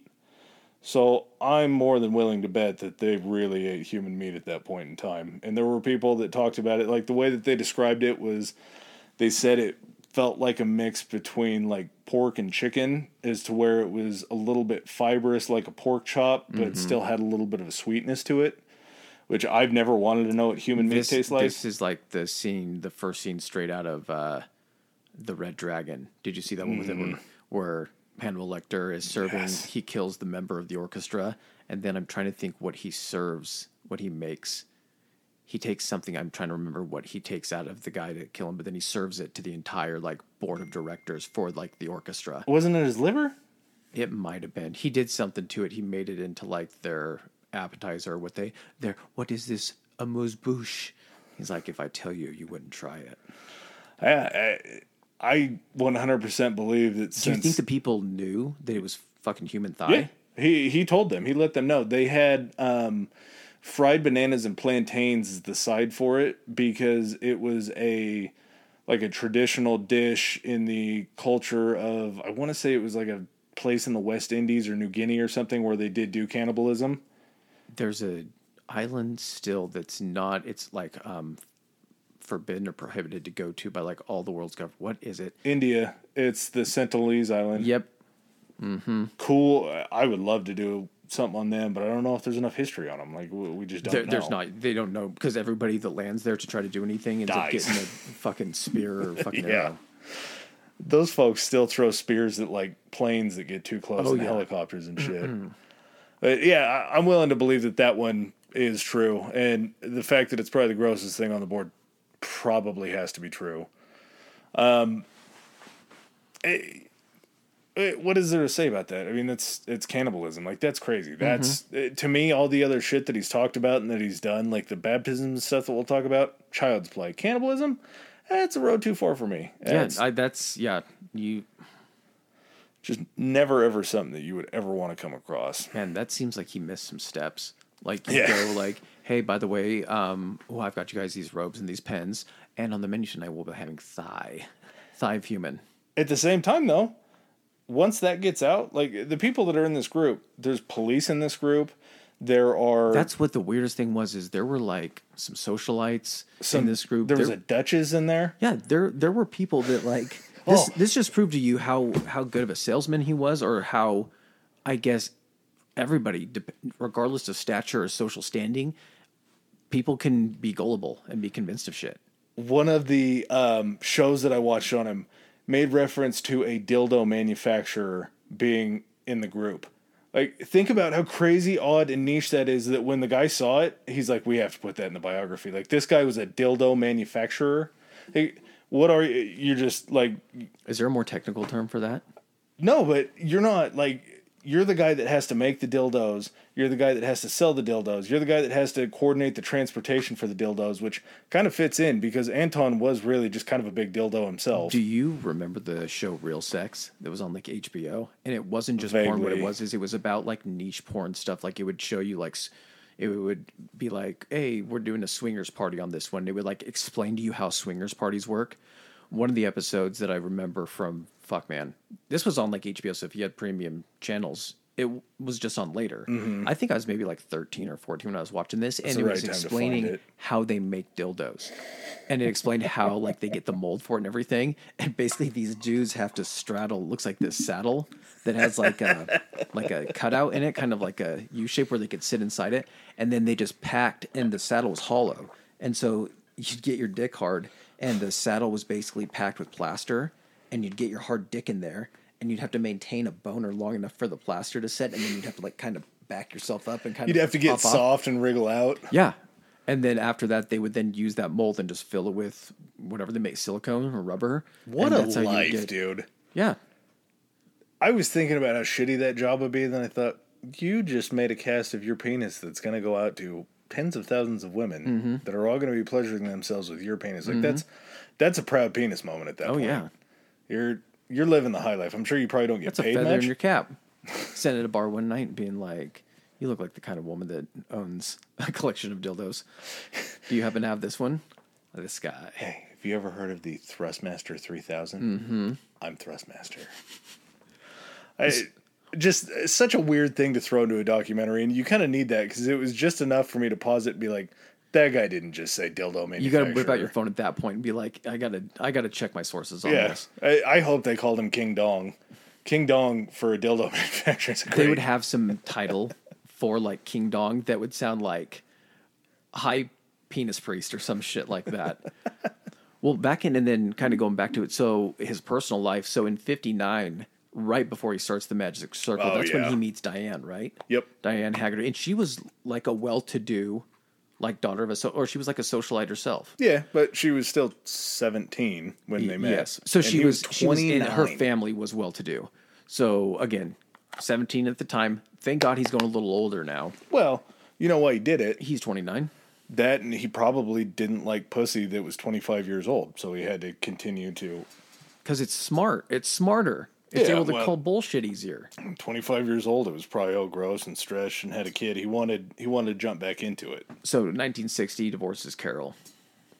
which is probably a good thing for her. I didn't see a whole lot in documentaries or just any sort of things from her. There's a few things, but nothing like she wasn't ever on tape doing like any interviews or anything like that. Do you think that it's one of those situations like, um, and this guy throws me off because he's so fucking weird, I think, but you hear nothing but good things, but I can't tell if the good things you hear about him are people saying good things because they're trying to ingratiate and they don't want to burn bridges. But Tom Cruise, man, like, you look at like the women that he marries, and then as soon as they're done marrying him, every, they tend to go and be like happier. They come out and they're like, oh, thank God I'm not in that shit anymore. Yeah, because they don't have to listen to some little five four guy pop off the mouth all the no, time. or or get audited or like be because you know that those women like. I can't wait to do the Scientology episode yeah, because it's it's fucking crazy. But I think that's kind of the same deal as maybe like hopefully she went on to have a, a somewhat normal normal life. as normal as you can have after eating a human thigh. Yeah, like no that's, I I don't know where you go from there. so after he establishes like the magic circle or the trapezoid, at what point does it kind of come into play where you know he the crowd is growing once he's established this and everything? Was it what was it, 64? He gets a Nubian tiger. Yeah, and this was the one, sixty four with the Nubian tiger. He, the thing was just wild as shit. Like it was. At all these parties, Is Zoltan still in the picture here? Um, I believe Zoltan was still alive. I think he just had a chance to get this Nubian tiger, and the Nubian tiger's name was what is it? Togare. T- yes, yes, that's right, Togare. Um, Togare was a little bit more of a He's free like, I was spirit. expecting a tiger, and I had already picked out a name, but now I have a lion. I'm just gonna Ligari sounds way Liga- worse than no, Togare. God damn it! I gotta stay with the tiger name. Yeah, Togare was a little bit more of a free spirit. He uh, he liked to roam. He liked to get out of the house. And fun fact: Anton LaVey is actually the reason why in San Francisco it is illegal to own a pet lion. So he His got out. He lives on. Yeah, true. He, that'll live on forever, hopefully. It, it got out one night, terrorized a bunch of people in the neighborhood, and as it terrorized them all in the neighborhood, they had to call the police, which I don't know what would be so terrorizing about a Nubian lion walking down the street in your neighborhood Mm-hmm. that everybody's got to be up their ass and has to call the police when there's a wild fucking animal that can kill something sitting out on the front front It's steps. trotting up the street. Yeah. So luckily for them, they got to go to the zoo, which I'm sure the zoo was much more fun. Than Oh, the I thought House. I would figure in that situation that tiger was dead. no or he- lion. He, he turned them both over voluntarily to the Really? zoo. Yeah, so decent guy there. Real, real redeeming quality. That was his redeeming moment. back before he ended up getting uh, Togare in '63, the second child for him was born. Her name was Zeena, and she was born right around when the crowds started to like swell outside of the Black House. Where like there were people coming to see him for these seminars, where they would have to leave the front door open and all the windows open because they couldn't put any more people inside the mm-hmm. house for him. So he's he's definitely getting way way more of a following at that point. I'm wondering at this point are people because this is he doesn't have a job. This is his job at this point, right? Yeah, he's he's playing the pipe organ. They said at one point he was making like thirty bucks a week, which I, back then I don't think thirty He had bucks to a week been- was shit. I mean, and I guess since the house was bought by his parents, but I'm I'm assuming at some point if he's still continuing to do this, he's receiving some type of donations, tithing, Well, and some type of compensation from his maybe What, what would you what would you call him? His fo- Followers? Followers, yeah, Yeah, yes. I- I would say- his congregation, since it's a church. probably most of it was the um, younger, less beaten down wife that was still working her jobs as he Mm-hmm. was playing make believe in the front room and playing a pipe organ somewhere Yeah. that she had no idea about. He was still playing in strip clubs too. Like he was still playing instruments for strip clubs. So it wasn't like that ever got out of his system. So how on the one being bullshit, ten being believable, where do you stand on the fact that he had a fling with James Man or Jane Mansfield? I didn't know who she was, and so I had to look her up and see her. Musician, right? Uh, no, like a starlet. Okay. Like a, uh, her star was kind of beginning to fade around Oh, that time. right. Okay, She'd yes. Mm-hmm. been in a couple decent movies, and um, she was sort of looking to try to tap into like a, a younger fan base. And so when what better way? yeah. Well, and at this point, like the cannibalism thing has gotten out. Everybody's starting to talk around San Francisco. He has a buzz. Like he's he's not being Mm-hmm. The written about legend is the starting to grow. front page yet, but yeah, He's starting to become larger than life at this point. which for him was a good thing because he wanted that. Like that was his narcissistic abilities to want to be seen by everybody, and that's why the shit was getting crazy. I mean, I I can understand maybe owning one lion is like a fun pet project or something, but two two is just flashy. Like you're Mm-hmm. Just showing a, off. at black leopard is completely different. I mean, come on. Yeah. You're not seeing a black leopard very much, but you're not seeing a Nubian tiger. Is Nubian tiger a black tiger? I don't know. Yeah, I don't know. I know that I don't think it is. I know there's genres of things called Nubian that are not white. I just think no, but I think it is. It's the region. Okay. So in '67, Jane Mansfield. Eh, why can't I say her name? Jane Mansfield. Jane Mansfield. She ends up dying in '67 in a car accident. So that's like pretty well known as far as if you know James. Man- eh, Jesus, Jane. I keep wanting to say James Mansfield. Jane James Hetfield? Mansfield died in a car accident '67, and when was it discovered that Anton had cursed her boyfriend? And did the boyfriend die in the car crash? Yeah. Okay. So so she was an innocent bystander of Anton's curse. this is again uh, the way that the man tells this story is just a fucking chef's kiss. Like it's it's so beautifully. I've had to just suspend my hate for how much he lies just to like appreciate the kind of yarns that he spins. So, um, Jane's boyfriend was the lawyer that was trying to settle her divorce case, and I forgot his name. He he died, so we probably should have found that out. But fuck him, whatever. He apparently had this coming from Anton's beliefs, and he was very controlling over Jane. He didn't like how close that Jane and Anton were getting, and Anton said that they carried on flings and were fucking and all that, which nobody really said was happening. There was just a lot of photo ops that were happening, and they were talking. So uh, one day she shows up at the Black House, and the boyfriend goes into one of the altar rooms, and he lights a candle and starts fucking dancing around in front of the altar. Anton And- is the boyfriend. the boyfriend and like making fun of Anton and like, oh, I curse you, I curse you, I mm-hmm. curse you. Anton's pissed. Walks into the room, grabs a candle out of his hand. He goes, "You shouldn't have done that." The guy goes, "Oh, what? What's wrong?" And he goes, "You lit the candle of destruction, and I just hope that I put it out in time before anything bad happens." The guy's like, "Bullshit, dude. Shut up. Like, I'm bored. Me and the girlfriend are getting out of here. I've had enough of it." Anton was so pissed that when the guy called to apologize, he told him that he had put a curse on him that he will die within the next like X amount of years. I think it was like five years or something like that. have you seen Have you seen this picture of Anton and Jane Mansfield? No, I, I I've seen pictures of them. Yeah, I, she was cute. Like So- she she had a little bit going on for the her. picture I'm looking at. So Jane Jane Mansfield, she was, you know, she would be who I would expect if you're talking about a starlet in like the 50s and 60s. Yeah, which is what uh, she she's was. like bleach blonde, um, smaller and everything like that. She's pretty.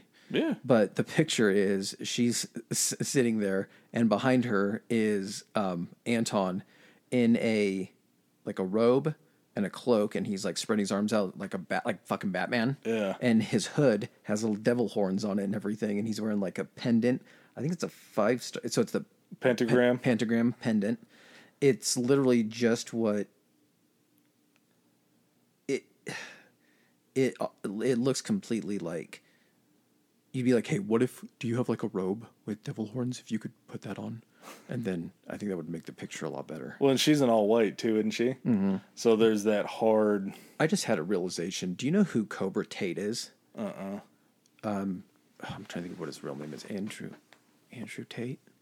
Okay, so he's this fucking douchebag and he's been kind of going around social media. Oh, is he that brother that just has crazy out of whack views about like abortion and sex and Yes, that he thinks women should be subservient, and that if a man is dating a woman, his one of his things was that like if he's dating a woman and she were to have like an OnlyFans, that he is, um, that the guy dating her is, um, I fucking keep forgetting like words I want to say. He is um owed, or he has a a claim to part of her proceeds a stake in it? a stake in it because her body belongs to him as his girlfriend. So if she's exploiting that, she's also exploiting it and he's losing value on it. So he needs to be compensated. He's got these just completely misogynistic, like, like almost laughably, like you got to wonder if it's a fucking play. Well, so the one that I heard from him was he said that um, men were supposed to be able to have many women because in the Bible everybody had multiple wives Mm-hmm. and the women didn't ever have multiple husbands and it goes So against religious precedents or some shit. it, it goes against the Bible for a woman to have many suitors because if she gets pregnant, then there's the question of who the father is. But if he were to have many women and he got somebody pregnant, there would be no question as to whose child that was. Like completely ignoring You could have just genetics been tests. describing it. You could have been just describing something I would have believed that this Anton LaVey guy came out with. But the thing is, is so they look similar in in their looks. But the other thing too is it's it's kind of the same deal because I think he has some type of he calls it a college or a university or a think tank where he charges people to be able to get like his advice on these seminars. What a bunch of fucking idiots. So, but he has this like fucking following Yeah. of these gullible ass fucking people.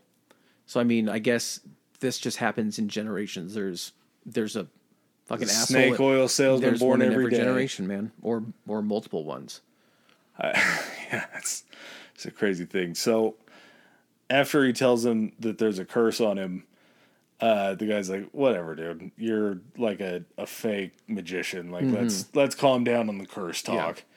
And Anton says one night, uh, also just a very weird detail that he would make up this lie because it seems like a very sus detail that you would put in. He said that he was up one night cutting pictures of himself out of a magazine for a scrapbook. a satanic scrapbook's a wild thought to Oh, have. yeah. But he said that when he um, cut the picture out, he turned around to see on the backside of it that he had actually cut off Jane Mansfield's head from her side of the picture in the magazine, mm-hmm. and it was straight at the neck.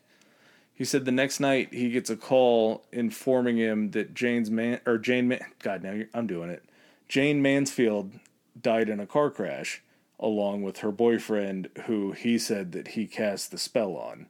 And the coroner's report he said um, told them that Jane Manf- Mansfield died from decapitation. So he said that he believes that him ceremonially accidentally cutting her head off in the picture is why she was decapitated. Yeah, it says that her de- started to get even fucking darker, I guess, on you.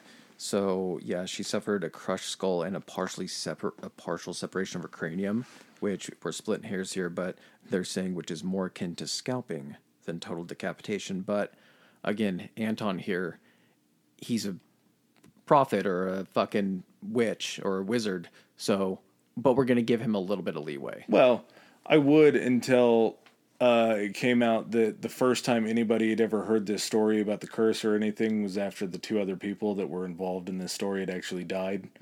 So there's a good chance that he played that up to maybe try to show his power. Even though his friend died, he still was like taking that opportunity to be like, I Oh, called you- this. That would get you in. That would get you a few newspaper headlines. Absolutely. making that claim. Yeah, you would jump to the front page if it's like man who curses other man ends up killing best friend and uh, decapitating her by cutting her head out of a magazine. I mean, just Well, in '66, we shit. get the we get the official designation. So he creates the Church of Satan, and it was on. Was it Wal? It's Walpurgis, Valpurgis not, Valpurgis, not. which I again I wrote it the way that it sounds, Mm-hmm. but somehow it was an old pagan tradition. It's just so garbled and gumbled up and just goofy shit because It was like a like a pagan festival.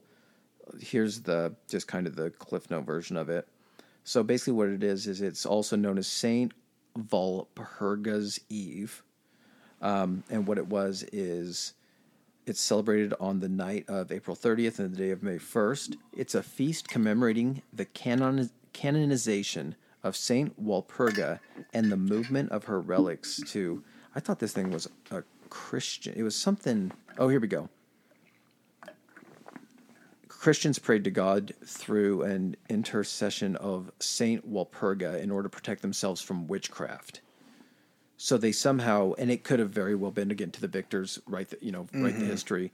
It how many, you know, this is just another example, but how many um, pagan holidays were converted or turned into had their kind of all of them.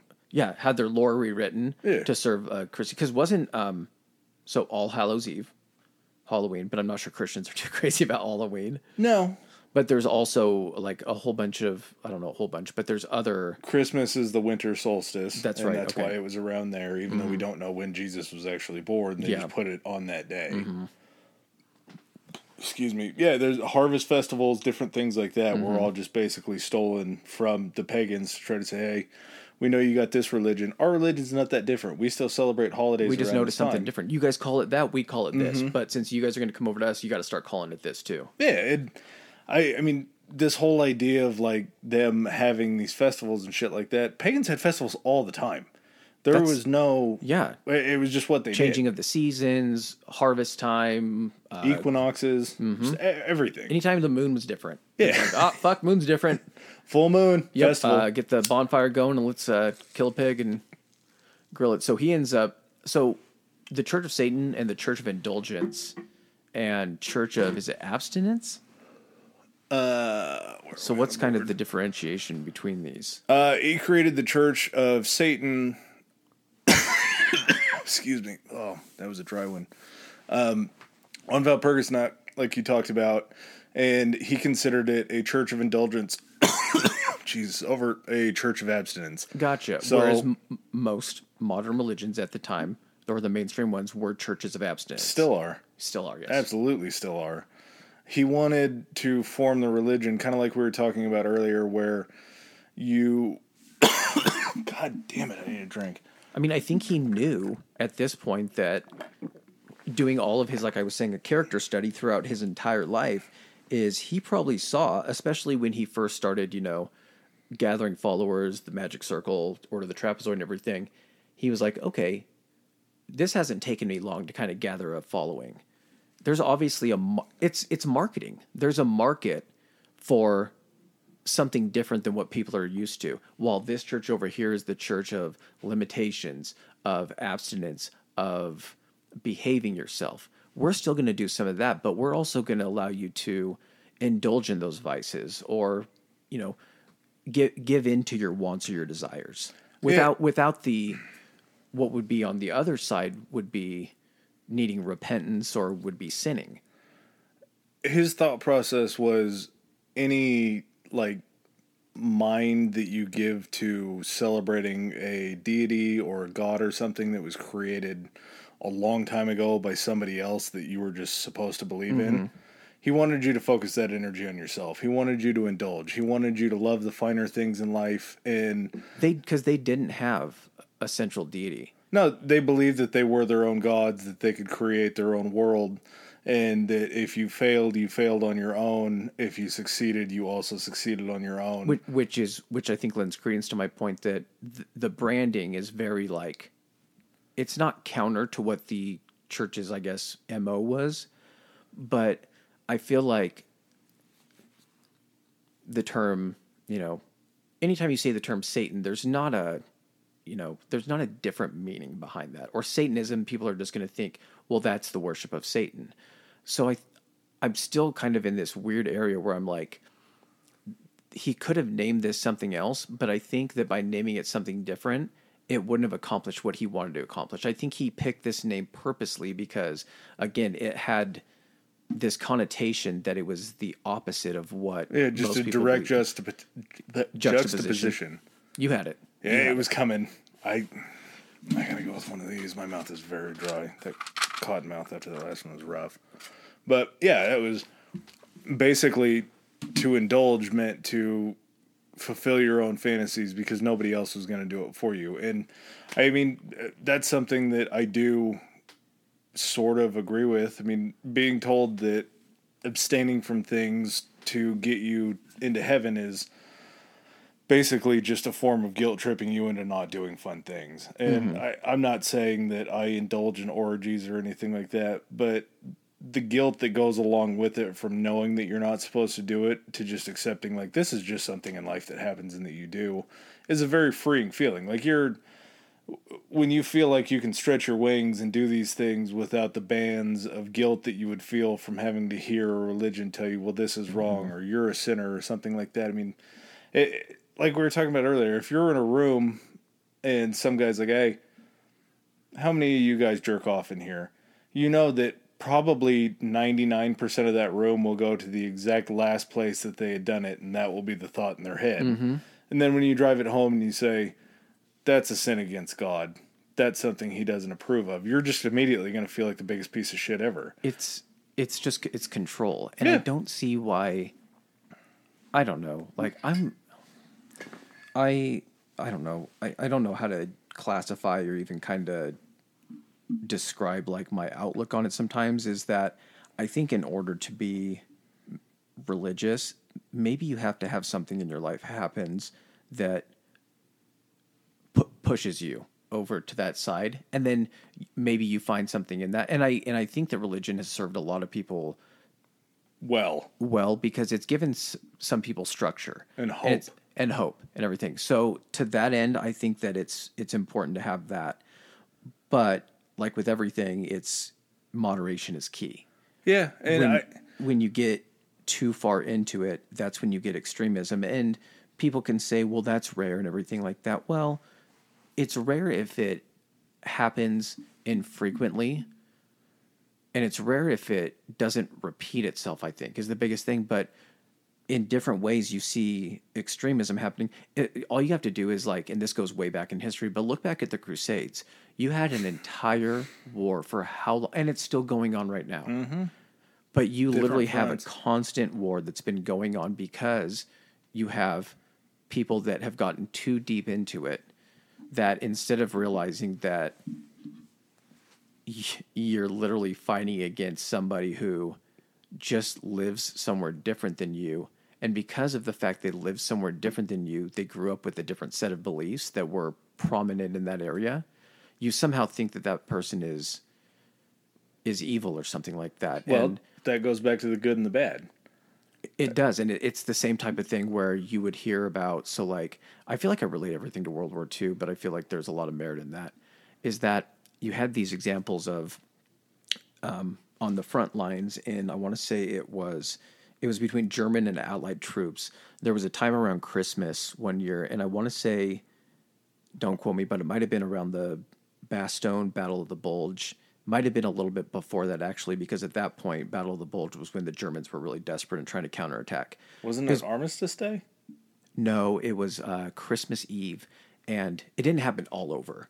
But what happened is, like you had, like the Allied troops in their trenches on in one tree line, the Germans over across this field, and they heard the Germans singing Christmas carols, and then somehow that evolved into one person holding up a white flag, and they all met out in the middle and exchanged gifts, and it was, and then I think they might have played soccer or football or something like that, but you you have some people when they're interviewing like I don't I don't hear a lot about it for more current wars and everything, but during a lot of these interviews, you'll be like, "This was the first time that we realized that these were just people, They were humans too. and that regardless of, you know, what they believed in, everything like that, maybe some of these people didn't want to be fighting, but they had to fight because that was their homeland and their government was telling them to fight and everything. But they realized that they're just people, and like if more people would just like not judge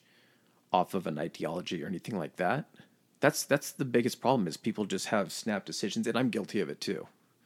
Yeah, I mean, the, for me, it's something that every once in a while I get a, a little man cry out when I think about. And for me, it's just like when you think about the Iraq War, and uh, obviously taking Saddam out was probably necessary. Was it the time to do it? Probably not. But if not, then when?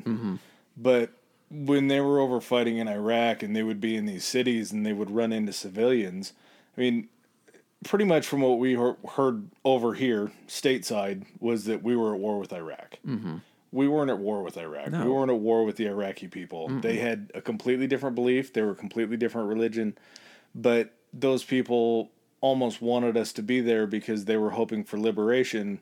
But we didn't hear so much about that back here because No, that's it- not. It, it was the war. It was the war on Iraq, which automatically makes you think, oh, we're at war with the entire country and everybody in it. Yeah, there were so many innocent bystanders, and you see it happening in Ukraine now, where there's people that are taking up arms to fight against a, a bad regime because they want freedom. That, that's all the Iraqi people wanted. Mm-hmm. They they weren't bad people, but we never heard about They the good in a, stories. a lot of them were just in a horrible position where they were scared, and it just so happened to be that the worst person to be in a position of power was in the position of Yeah. power there, and Just they couldn't do anything about it. It- it's not like luck. they could, you know, create an uprising or anything like that to take back their government. That time had passed. They didn't have the strength from a military standpoint or even from a you know insurgency standpoint to do that. It- those people are world away and they're just like us, except for the biggest difference is they were having a war fought inside their cities. I mean, mm-hmm. we talked about this one of the times we talked about World War II, which is a lot, but I, I feel like if the script was flipped and we were fighting in our cities, mm-hmm.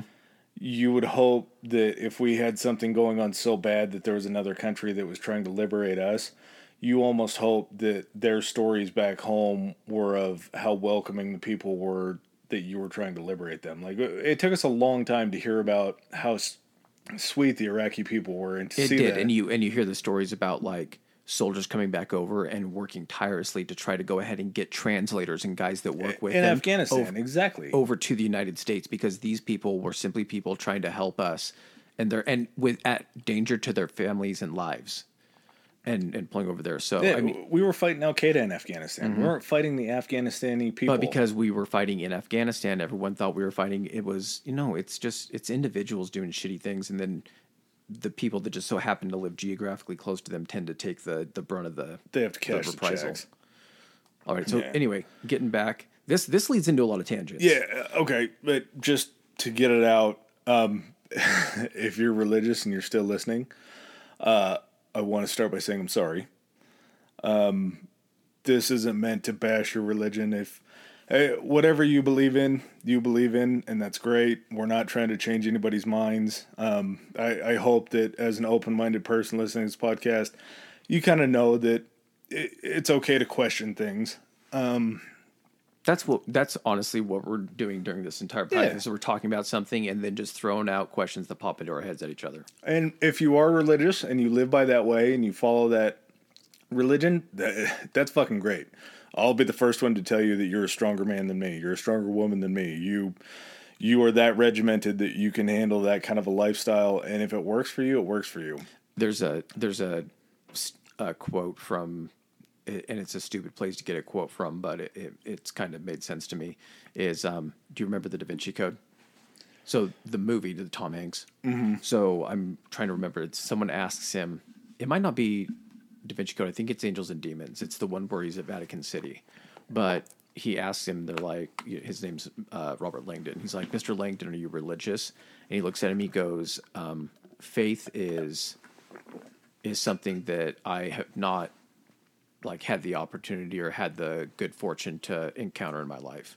And I think that's what it boils down to. And again, this isn't, you know, I, I know it sounds like we're bashing religions. I'm just bringing up questions that I have about it and things that I don't understand. So part of it Yeah. is born out of not understanding, but I think that also does come into play where f- faith is something that you either have or you don't have. And a lot of times what happens is you've had something happen to you to inspire faith, or you've had something happen to you to remove that faith. And- yeah, that's a, a very had- good way to put it. Mm-hmm. And so I, that's just where I'm at. Is I just, I just am not in a position where I've had something happen to me. I have had good things happen to me, wonderful things, but I feel like those things. I'm not saying I earned them or anything like that, and I do have great appreciation for those things. I just don't feel like those things were of a divine cause or No. reaction. And like I said, we're if you're listening to us, if you're spending your precious time listening to us bullshit about this stuff, uh, we care about you. We we thank you. We're happy to hear it. Um, we support you in all your religious endeavors. But with that, just like everything else, comes a caveat in life where just don't push it on other people. Uh, you're That's fine the, biggest way thing. you are, and we accept it. But that's you. Uh, that may not be the next guy down the street, and you just have to appreciate them for what they are, and uh, that's the only way to make a better world. All right, back to Anton. So 67, actually, he performs the, and at this point, he's the high priest. Now we're getting into the fun stuff. So he is the high priest of this uh, of the church. Yep. So 67, he performs the first black wedding. I'm not gonna lie, the names of their stuff is are, are cool. Bad Yes, so they did get that right. I'm still not crazy about the. I think it was misbranding on the actual name of the church, but I do like the fact that they're steering into it with a lot of these cool things. Well, yeah, they call it a satanic wedding or a black wedding. Mm. So the Black Wedding is between John Raymond and Judith Case. Um, reporters actually covered this, so I'm not saying that this was mainstream media, but at this point there was enough of a buzz around it that they actually.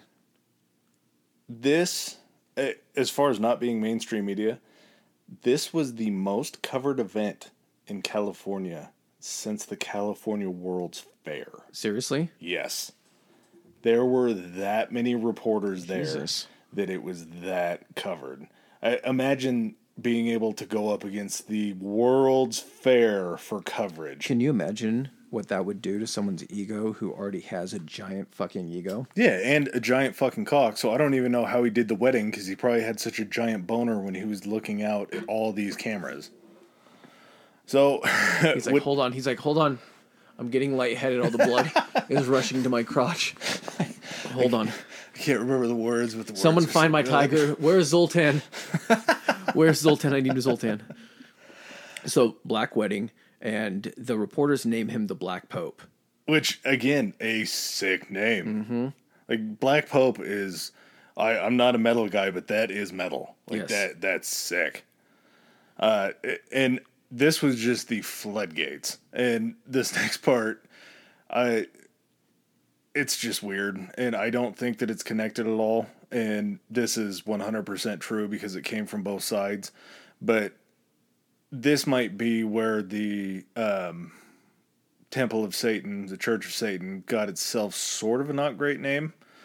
Um, so after the Black Wedding happens, he starts doing a topless witches dance revue at the Black House. Um, and he brings in a little lady named Sharon Tate. I, I if if that was going on, I might have to go to that. Oh fuck yeah! Yes. Uh, topless witches revue. Yes, I'm down for a burlesque show. Like I want the pageantry. I want the fanciness. I mean, the breasts at that point, they're still going to be number one, but one A is still going to be the dance and everything. I feel else. like it's going to be wish fulfillment of having the crush on Sarah Jessica Parker back from the OG. SG Hocus Pocus. Yeah, she she had a little something going on. Do on. you think that she looked so hot because it was like kind of like dirty goth Sarah Jessica Parker? But she was also at that point sandwiched between I can't Kathy Kathy Najimy, I think is the name of the one that wrote on the vacuum, and then Bette Midler. Do you think that's what made Sarah Jessica Parker hot in that, or do you think she was legitimately hot? Because I mean, She was. That was the hottest she ever was. She was. turned into a horse face in Sex Yeah. in the City. even back but then, she was hot. but I think that like she was she was the slutty sister. yeah. And if you were that age and we were like, "Ooh, this is new and exciting," even that pale skin still had a little aura. part of it. you was scared, and part of you was like, "Man, I wish she would take me away." Yeah. It- she could Oh, me. and she was horny all the time because she's like, "I want to play with it." Yeah, that was great. She did great in that. Uh, Sharon Tate, though, not a Sarah Jessica Parker. You know who Sharon Tate was? Yeah, The the one that got murdered during the Manson murders. no. Wait, which one was Sharon Tate? Sharon Tate was the one doing the murdering during. the Oh, that's murders. right. She was one of the. f- Okay, she was one of the ones that went to. Roman Polanski's house. Yep, and who was it that was the girl there? That's what I'm trying to. I don't know I why. really I am- love fucking Manson. I don't know why I'm blacking out on this. I really need to watch um, Once Upon a Time in Hollywood. It's a good one. I haven't watched it yet. Yeah. The,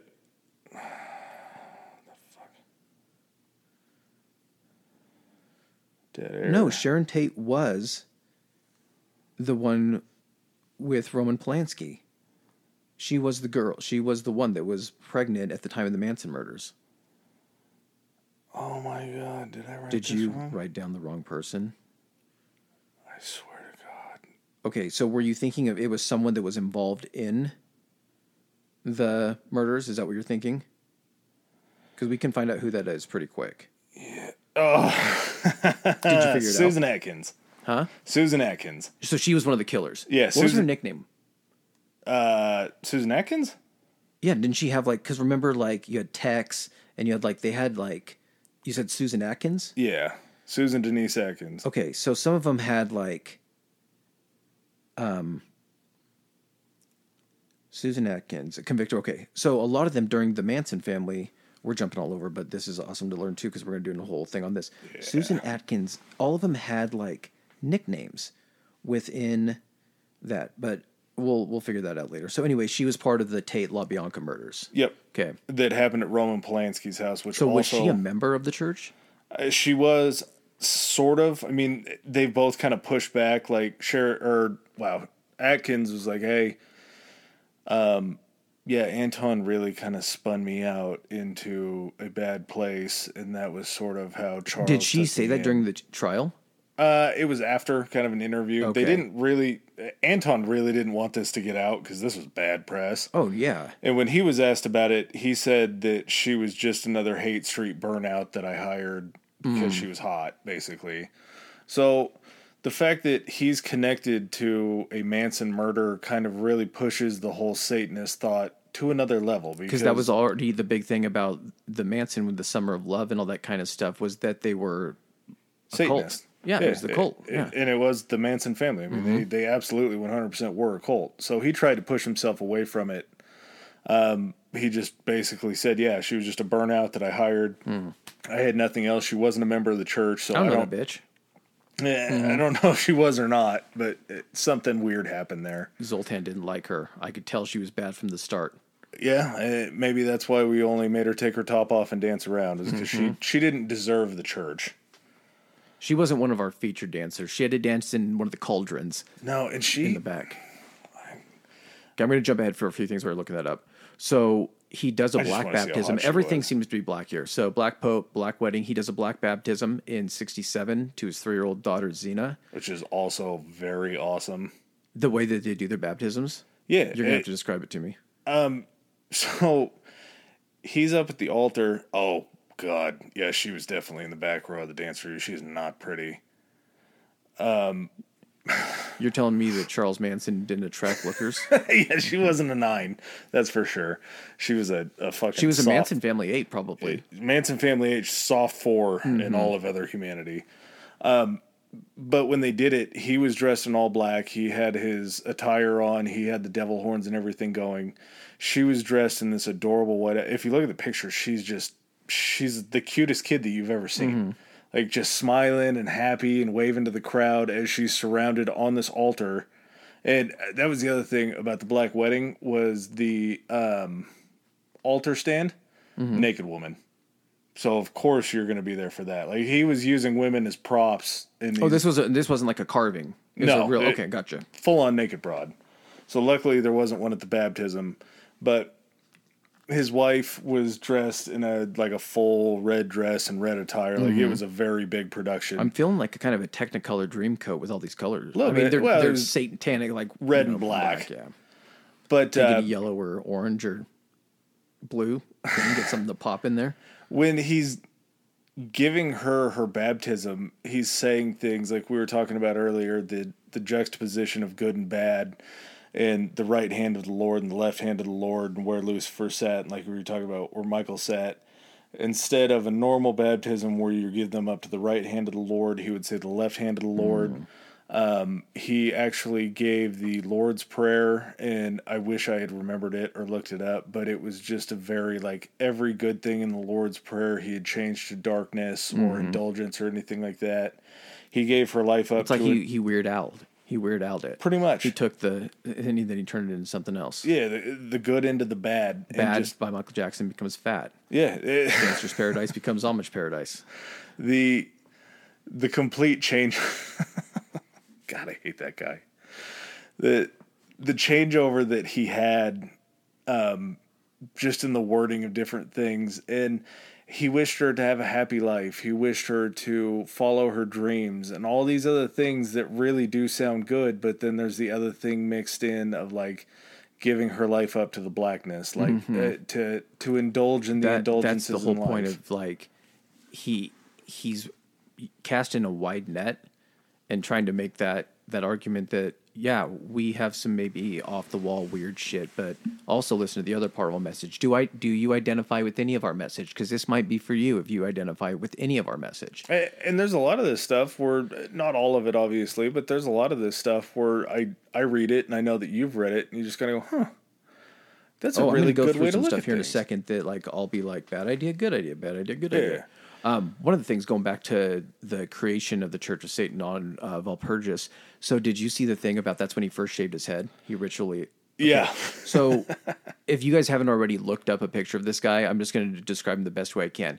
He looks to me like a cross between, um, what did I say from Flash Gordon? What's the guy's name? Ming. Ming. So, kind of looks like Ming and almost um, like a bald. He reminds me of like a character in a Vincent Price movie. Like he would be like the Yeah. mortician or something, which also comes into play that he used to drive a hearse around. That's was was his car was a hearse. It, just the biggest fucking creep, man. So Mm-hmm. crazy. But yeah, so he's bald and he has like is it it's not a fumet what is it go just goatee, right? But Right. like a thin black goatee. Yep. But he reminds me of almost what you would look at when Full bushy black eyebrows. it reminds me of like a, a like a Rasputin, like a what a old Russian czar would have as like their high priest or Absolutely. like a, or a cult yeah. guy. A, a like very I feel like that would have to be the Um, being. Did you hear why he shaved his head? he lost a bet. Yep.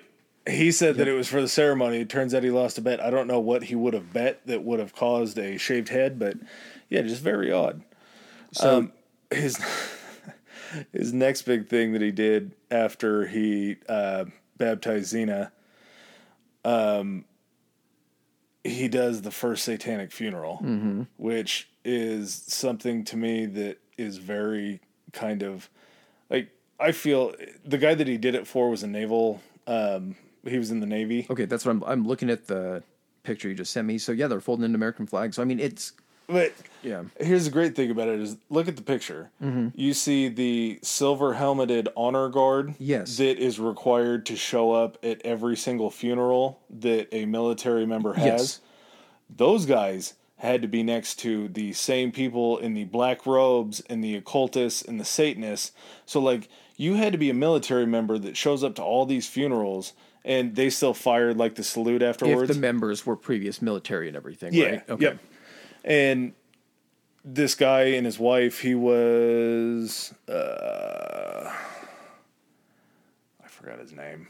A good guy, military man. Thank you for your service. But uh yeah, it was like these military guys that had to show up and be very peaceful and quiet and respectful and all this, while everybody else is dressed in black and they're talking about um, the They've all got robes on, their pendants. Yeah, they all. Yeah. It's dudes in military gear standing next to people with pentagrams around their neck. And in this picture, just to paint you guys uh, a little, uh, little mental art. So he is, he's dressed as Voldemort. That's the best. that's the best way I can describe Yep. it. He fucking Yep. looks like Voldemort. Yeah.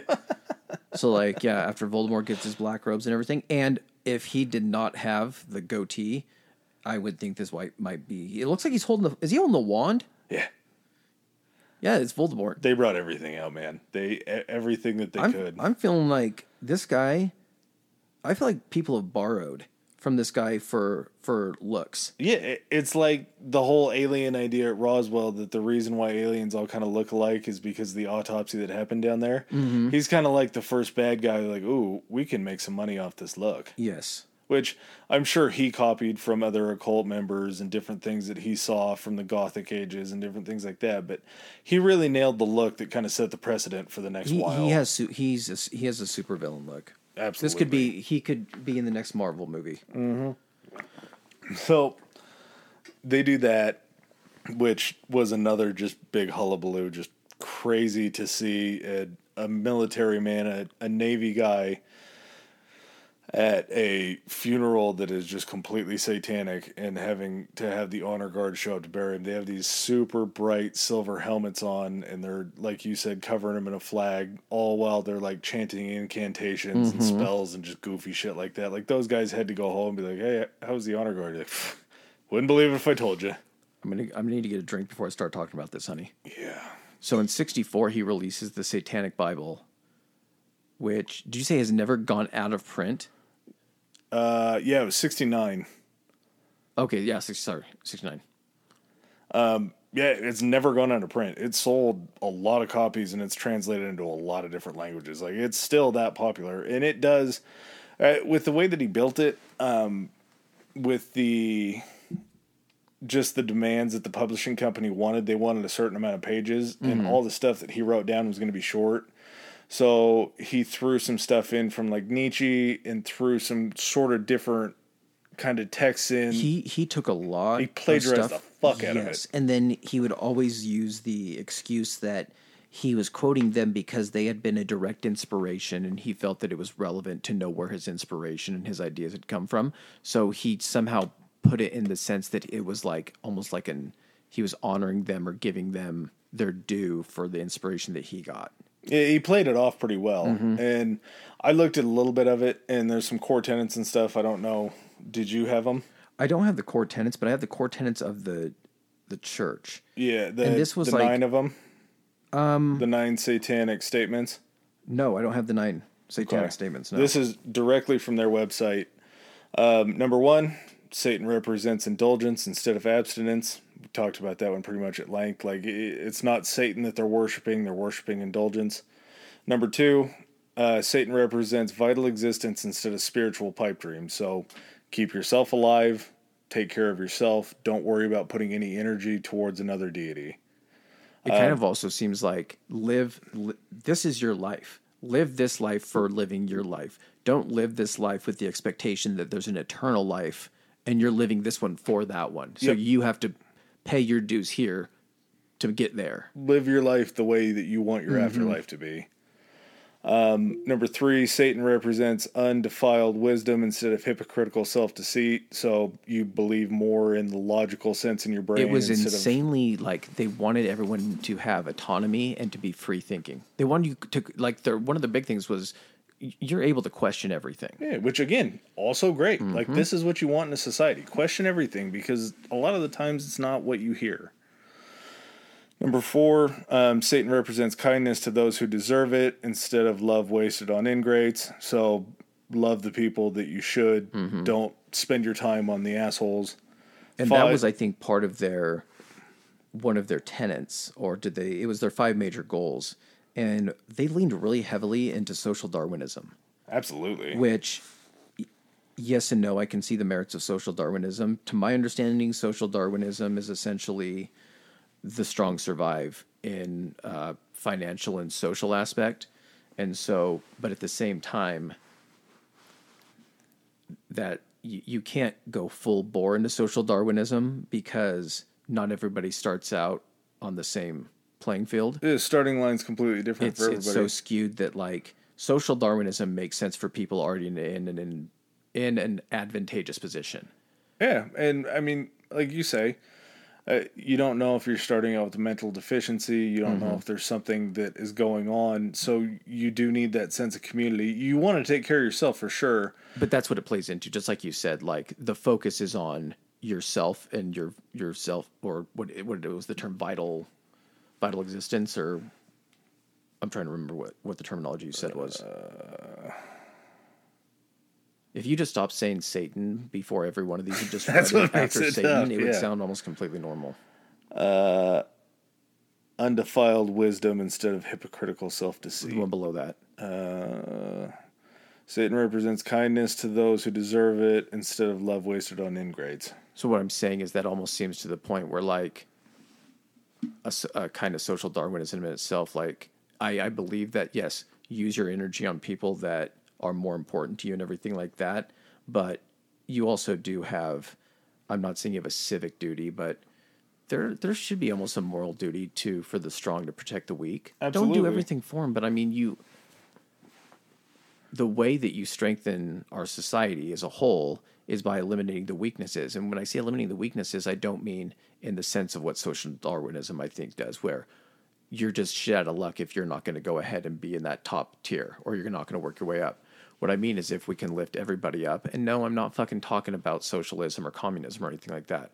What I'm saying is that you can still have people that are the one percenters and the five percenters and whatever you want to call them but you can bring everybody down from that 99th, 100th percent, and it's not going to hurt those people up top to bring those people up into the 60th or 50th percentile and give those people a chance. Yeah, I, Does, does that make sense, or does that just sound it- ridiculous? It does. I I know that socialism is a bad word, but when I think about it, I do think about it as socialism because when everybody succeeds, we all succeed. Like if you can raise everybody up all at the same time, Everybody every- hates socialism until their house is on fire and they need the fire department, which is Yeah. a socialist service. Or if you need, you know what? We have so many social socialist programs in this country between welfare, isn't Medicare one of them? Mm-hmm. But like people act like those aren't great services. Like they're there if you need them, use them if you need to, and everything. But well, there should be a way for people that need help that are in a bad situation to get that without being like, oh, you're just a leech or you're a socialist or whatever. and to me, think about all those brains wasted. Think about if we gave everybody the same even playing field and everybody I had the same opportunity. thinking about that. Like, how many times do you think we've missed being able to cure cancer because the Some person kid couldn't eat breakfast in the morning because he didn't have the means to be fed, so he couldn't go to school and pay attention, and that that mind. Yeah, that wasted. that mind was the one mind in 50 years that had that little thing where he was going to figure it out, but he never or she never got the opportunity because of their circumstances. their social situation pushed them to a point to where they Mm-hmm. had to choose surviving over thriving and I, that's just my personal thought on it i mean it's I, if we all can do good i feel like it only benefits everybody Mm-hmm. because you never know who's going to be that person like you say to cure cancer or to make a billion dollar idea or to help and benefit mankind i mean it, give everybody the same shot and I, I understand that people believe that you make your own luck, and he did to a certain extent too. I mean, Anton talks about focusing on oneself and if you achieve things you achieve things on your own merit if you fail you fail on your own and that's, the thing too is true. this church was based on a meritocracy where and i don't know how accurate this is but the way that it stated it was based upon your accomplishments not solely inside the church but a lot of your accomplishments in life outside of the church were taken into account when they were trying to determine if you were going to move up what level you were what in levels church. in the church which churches that have levels i mean if you say this church has levels it makes people be like hmm it kind of you know you raise your eyebrow or you kind of how do you get to the next level? Yeah. And at the same time every church has levels. They just don't call them levels. They thought of very titles know, very you know esteemed sounding names to these to these. Callings. Exactly. So after that so he closes the black house in 72 and moves all the performative services to where was it? Um, they had at this point they had certain grottos around the country where it was kind of like covens. Okay, Cha- they, chapters basically. Yeah, yeah, Yes, exactly, and that's what they are considered now in modern day Satanism. But these grottos, God, that name is so much better. Absolutely, you immediately think of Hef in the Playboy mm-hmm. Mansion when you hear grotto. But he was actually kind of not a fan of these places because he said that the fanaticism that would show up, like he had enough self awareness that he said when he would get off of planes, there were a lot of them in Michigan. Um, they were just kind of spread kind of everywhere. I think there was one in New York, and fittingly enough, the headquarters for the Church of Satan right? now. Yeah, they, it's in New York, right? Hell's Kitchen. Yeah, that's right. Sweet, sweet mm-hmm. twist there. But he would show up and get off these planes, and there would be so many people waiting for him that he would be happy to see that the church was growing, but he would also be so disappointed because they would be showing up in their robes and in their attire that they would wear kind of to these meetings that they would have and he felt that the fanfare almost went too far because mm-hmm. they didn't like they couldn't distinguish like where you dress in reality and then where you dress when it was almost like the theatrics were outweighing the message itself or kind of yeah. Uh, that's it, one of the things too that was kind of interesting about this is that um, for members and everything the church had no problem with their members keeping their membership or participation in the church completely secret because they understood obviously this is an obvious thought that they understood that if it was made public that these people were members of the Church of Satan, they might not be as successful yeah, in, it, outside of the church as they could be. And I think the other part of that is with Anton, obviously a guy that has a huge ego, having these people that were his parishioners or or whatever you want to call them as followers of of higher social standing had to have made him feel more powerful and higher in that social strata. Well, and there's a little bit to be said for somebody being in a secret society and somehow that word getting out and people like starting to kind of be enamored with the idea of a secret society. Mm-hmm. It's it's like you see now with different sorts of like what are they? Um, we've talked about them before, not the Knights Templar, but uh, like Freemasons and different things like oh, that. Oh, like, like yeah, like what um what's the one skull and bones and that mm-hmm. kind of stuff yeah there's sort of a, an aura around those places and keeping it in secret kind of grows that aura mm-hmm. to where when people find out about it they're like oh i didn't know about that tell me about that a little yeah. bit uh, he was just so i think tired and broke down at this point that he just couldn't keep performing this stuff like it, it was really starting to take a toll on him and during this whole time he was trying to write to do something to follow up with the satanic bible and he ended up publishing the Satanic Rituals, which went over a, a lot of kind of nuts stuff as far as like he would go over um, a rendition of the first Black Mass mm-hmm. that they had, and that's a lot to get into, and it's a lot of Latin and other just shit that I don't understand. I that's just bad research, but it's just very involved. Um, he he really paints a picture of like the setting and everything like that. Just a very crazy deal. And they had done black masses before this in history, so he was kind of going off of that. But really, the Satanic um, Church, the Church of Satan, was the first organized um, religion that was devoted to the devil, like devoted to But the it opposite of. God. Yeah.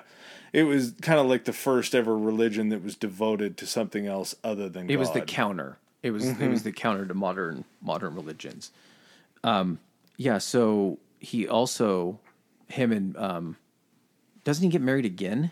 He doesn't get married, but uh, he kicks the old Betty to the curb and mar- or gets it. It was Oh, they never married. That's right. yeah. Her name was Blanche Barton, and she was kind of like the secretary, and she was 22 at the time. So of course, in the 70s, he's got another old puss wife that he doesn't want to be around.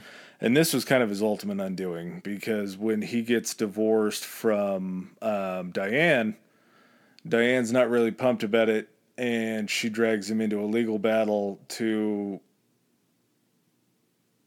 get her fair share of what's going on. So as they're tied up, She obviously knows there's some financial substance to this operation at Yeah. this point. and there she's wasn't just a had to been ton. in. She's been in this fucking show for how many years? She knows she's getting kicked out. she needs her Oh, yeah. her reparations for going through all this crazy shit. Uh, so Anton says, "All right, so this is the deal. The only things that I have to my name are this house and all the stuff inside of it. No money in the church. Hadn't made any money because he he wasn't charging a lot of fees. He kind of made a desperate attempt to sell hierarchy in the church. Mm-hmm. Didn't really work out that well, but it just wasn't a moneymaker. Everybody else in this position that has these people eating out of the palm of his hand, people would kill for the kind of press that this man Oh got yeah. but he just somehow like it didn't click in his brain that he could turn this into a financial thing and whether that was his belief that he or his just stupidity that he couldn't or his belief that maybe he didn't want to get rich like he saw out of the other religions. Like he didn't he didn't want that money flowing Maybe in. he didn't value that. yeah and he maybe absolutely maybe his have, value or instead might of not have. Yeah instead of financial wealth maybe he was just motivated essentially by adoration and and the almost the worship that he would get is that high priest role in this church and the the showmanship baby that the thing that fills up the narcissist fuel tank more than anything the thing that showmanship filled the up adoration that hog yeah and got it got it hard was was that love and love and adoration so him and blanche they have another child who oh i'm going to read you the full name because i see you have the first name up there. Oh, oh, yeah. Before we get to that, um, they end up splitting the assets. They have to sell the black house. Luckily, um, Anton is very connected still there. A rich, he, I forgot what he did, but he was a very rich guy. Ends up buying the black house Uh, and letting him live there for free. A benefactor, is that what it was? that's just what they call it if like someone's trying to remain Yeah. anonymous it's So he ends up buying the house. Um, she gets her half, Diane gets her half, and Anton gets to live in the black house again for free. So he's still making things happen there. Mm-hmm. and he gets his money yeah, from he, sale the house. Yeah. he gets it. So I think that kept him afloat for a little bit. Okay, now now it's child time. okay, so um, in '93, Blanche Barton gives birth to Satan Xerxes Carnacki LaVey.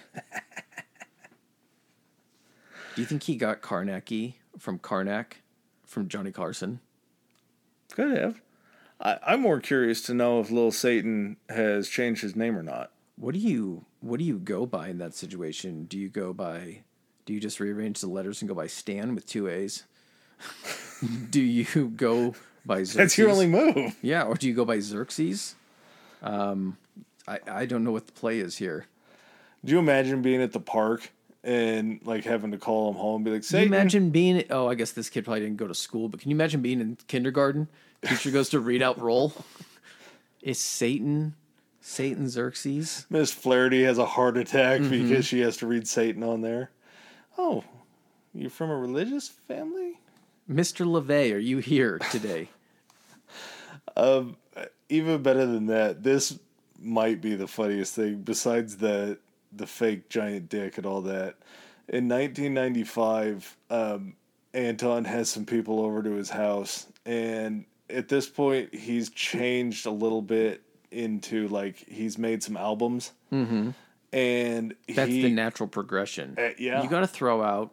Yeah, he he made an album called isn't that isn't that one of the things on the Righteous Gemstones? What's the mom's name that died that they're always talking about? Uh, and no, Baby Billy's sister. Yeah.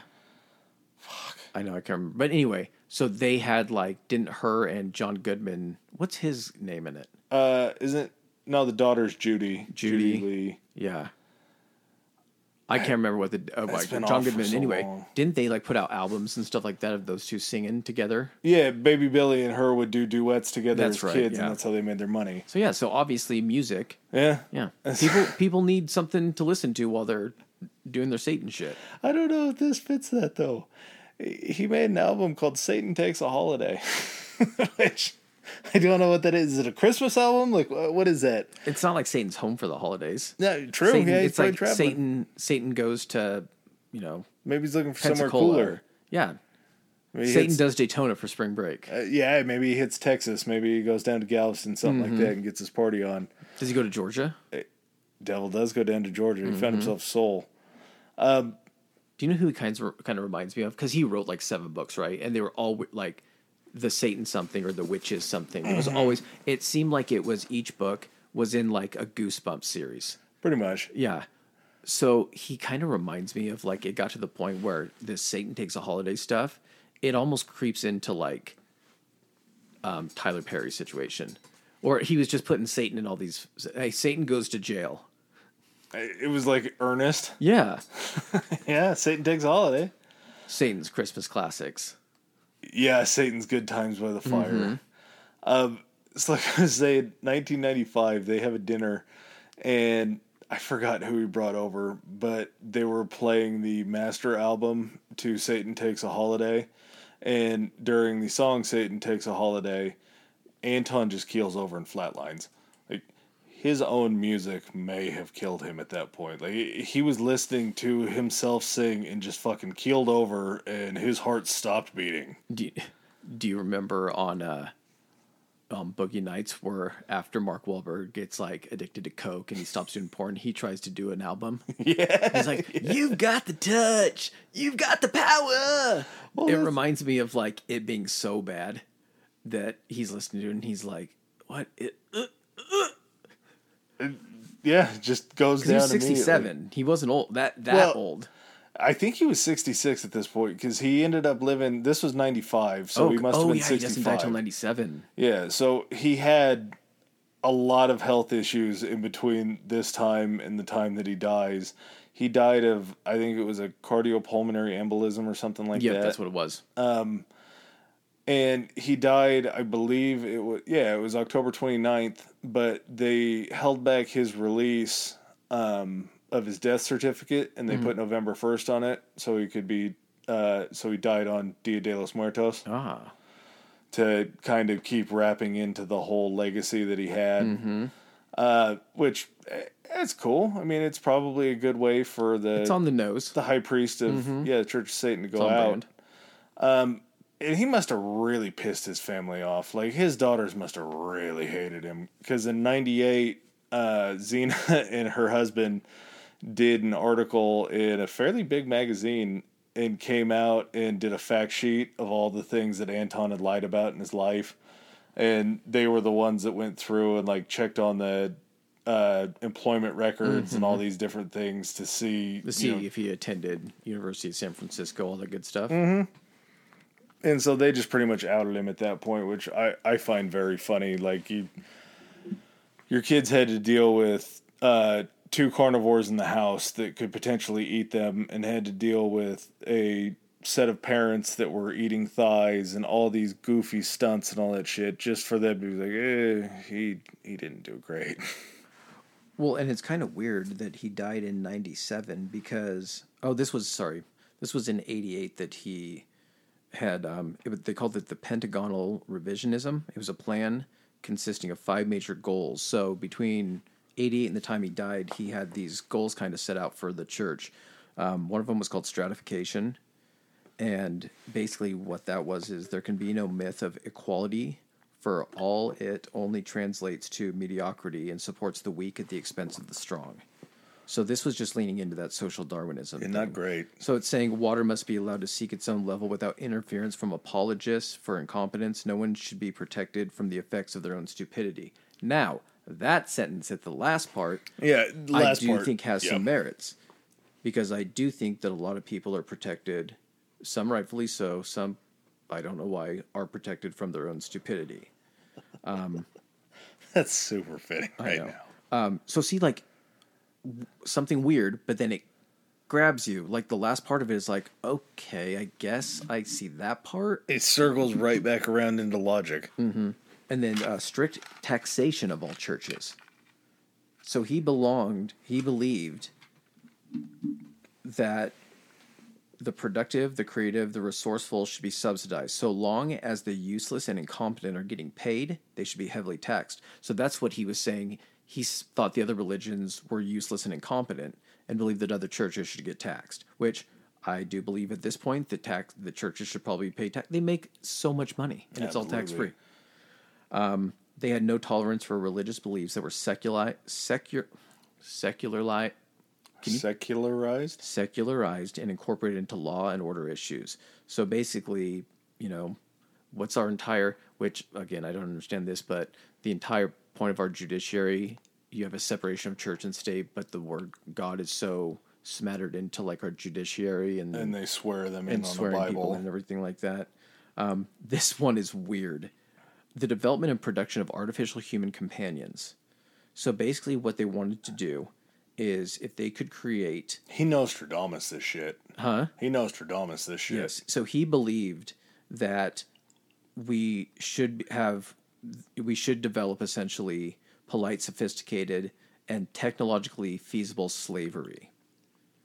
He thinks it'd be the most profitable in an industry since TV and the computer. So basically, build robots so we could have slaves. And have sex with them. Oh yeah, I mean that goes without saying, right? But what always happens when you try to create slave robots? Every time, Uprising. uprising. Um, and then also the opportunity for anyone to live within a total environment of their choice. Um, basically, an opportunity to feel, see, and hear that which is most aesthetically pleasing, like you've been talking about, living life the way that they feel that life is best for them. Whether I that be that. spending money on stupid shit, it doesn't go into a ton of detail in like what it means as far as like sexually or anything like that. It just pretty much says worry about yourself. I think sure it was meant to be taken care of. ambiguous. Yeah. So I guess I don't know if that was left open purposely, but Yeah, I, I absolutely think it was because that can be applied to so many different things. but I mean, so I mean, it's it still exists now. They've got different people in place. Um, I think his daughter is still pretty high up. Not Zeena, obviously, because that didn't go well. uh, so I mean, currently right now the high priest is Peter Gilmore, and they have a high priestess Peggy Nadramia.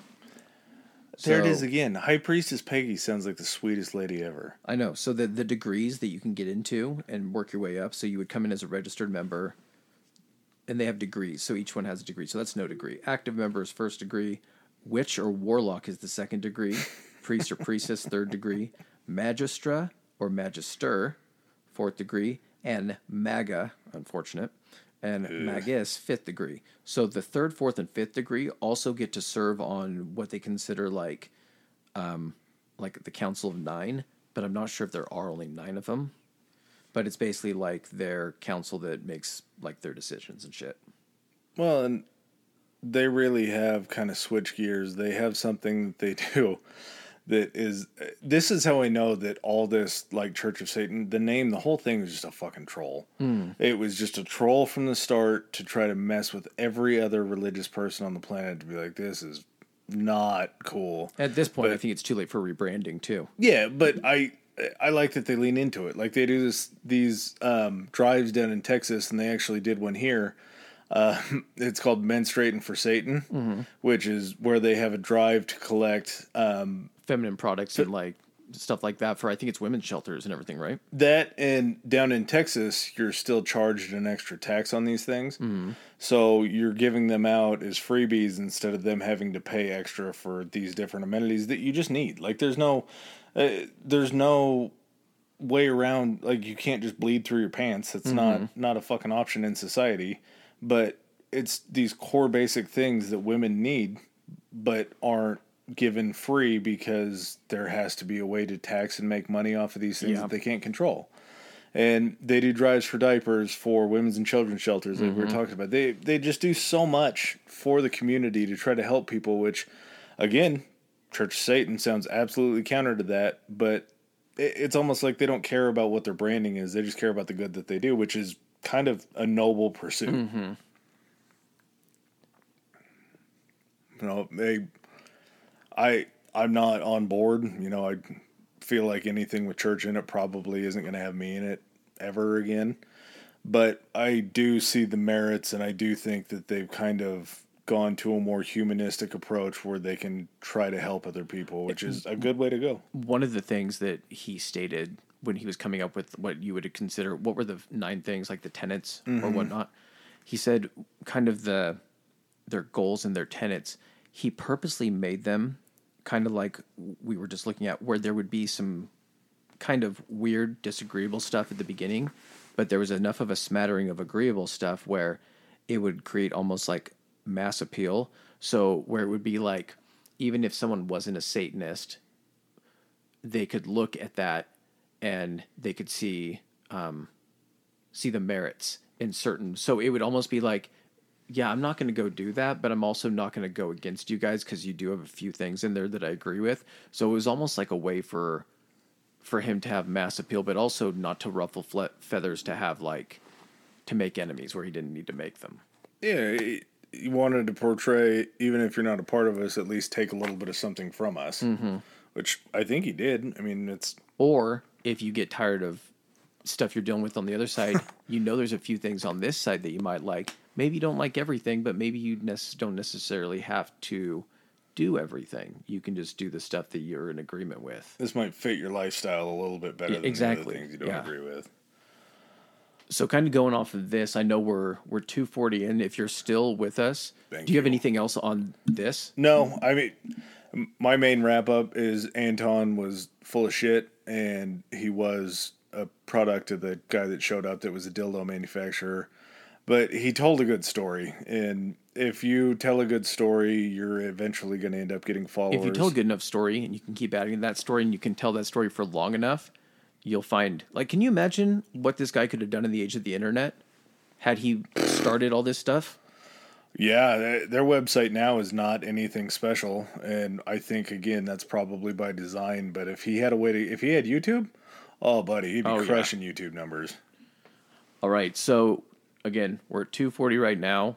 We're going to take a quick bathroom break. If you're just here to listen to the information on uh, Anton and the Church of Satan, you can probably go ahead and end it. We're going to come back and we're actually going to go into something where me and Adam have a discussion about what we would like to see if we got to come up with our own religions. Yeah. All right, we'll be right back.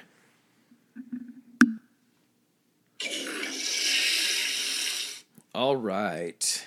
And we're back. All right, buddy. I want to hear yours first. So, what did I say we were going to? So, we're going to design our own, but when you asked me, it was just what you're like, what the story behind it would be. Not so much the tenets or the rules, but like the lore or the myth behind it. the it. beginning. yes. It's kind of what I went by. Um, so I'm going to go with the religion of Watertopia. Is this one that already exists? No. Okay, so what's it called? Watertopia. Watertopia. yeah. Okay. Uh, Hydrotopia. I was kind of playing around with that. Aquatopia? It's sort of like That a sounds like something a different city in Aquaman. Aquat- Aquatopic hit. Well, we could figure out how to work that in there too. We could figure out how to work Aquaman in there. Uh, I'm thinking we go with a reverse Waterworld situation where you have people that have been wandering the desert for so long, and the only sustenance that they can get is digging down into the sands to find a little bit of water to revive them. So kind of a dune. A little bit. Okay. Yeah. And as they're uh, rolling through the desert, they come upon a small stream, and this stream for them was something that they had been praying for for so long. So is this um I'm just trying to build some backstory on this. Is the world itself like a reverse water world where water is very short on the whole world? Like the oceans aren't kind of like fully formed and it's mostly like you're digging for it. That's the only way you're. Okay. You have wells. You Okay. don't have really anything else. You're just surviving Okay. off of wells, and you're surviving in poverty. So these people, the explorers were going out to hopefully find a better civilization in order to survive because their wells were running dry. And as their mouths were dry and they were about to die of heat exhaustion, hoping that something would save them, they came upon what they thought was a mirage, but it was actually a river. These people showed up to the river. They bathed themselves and cleaned themselves, and they realized that from getting water in wells, there's so many other benefits as far as sustenance and finding fish and being able to feed themselves instead of just trying to grow with what little they had. And the water gave them food, the water gave them hope, the water cleaned them. They decided that that was where they needed to stay. So they sent one group to the left, one group to the right to follow the river to see where it landed. And the group that went right discovers that there is a big line of mountains with green lush forests in there that the water has provided for them to be able to survive and thrive. And the rains fall to try to clean the earth and protect them. The group to the left follows it all the way down till they get to this ocean where there's just a bountiful harvest of food. They end up meeting back in the middle. They tell them their exploits. They realize that this is where they need to start their new lands. The people that try to come to attack them can't cross over the river because it's flooded from the springtime rain, so the water has protected them. Then you have the earth that is starting to provide the food and the sustenance, all because the water ran over the land. And basically, the religion is centered around water being the Lord that provides the sustenance for them to grow and continue. And the water grows the trees where they have shade and protection, and then they use the trees to make buildings and houses to protect themselves. So it's almost like more of a Mother Earth is the deity where she provides, she protects. When there's a wicked group of people that try to come, she sends the waters down from the mountains to wipe them away and stop them from attacking the village. Just a, a beautiful story. So, like a naturalistic religion. Yeah. Yeah, I, I want Mother Earth to be God, goddess, it kind of sounds almost like um, something that when you first started kind of talking about it, it reminded me of something you would hear in like um, South American, like Aztec. Yeah, a little bit. Like like the traveling of the mountains and everything, and then it kind of also reminds me of what I would imagine, and I want to talk about this. I want to dedicate an episode to it. Is like different Native American groups, but Absolutely. it reminds me of something that you would see like from a like a Native American, American Native American I don't even know why I just said American before Native American. it's late into the podcast. Um, it reminds me of something like the Native Americans would believe, like the earth is sustaining us. It provides us the buffalo and the water and like to hunt and everything like that. Speaking of which, have you watched Prey yet? No, I've heard Hulu? it's pretty it good. It is fucking phenomenal. Okay. The chick in it is amazing, and it's like it's yeah, it's awesome. I've seen it pop up on Hulu. We haven't watched it yet, but watch I, it. It's, it's something I put in the list. So is so the so is there also like a water god, or is it just all Mother Nature providing everything? Uh, it's a, a polytheistic religion where there is the water god, and then you get into the. And this kind of rips off as I'm thinking about it. It's a little bit of a riff on like the Greek gods, as mm-hmm. far as like there's somebody that controls the skies. Um, when the the earth floods, it takes out the bad people and not the good people. You get tornadoes from the god of the sky to make sure that it's cleaning out the bad mm-hmm. people. Not like it does now where it always seems to hit trailer parks which that's a 50-50 shot at maybe being bad or good.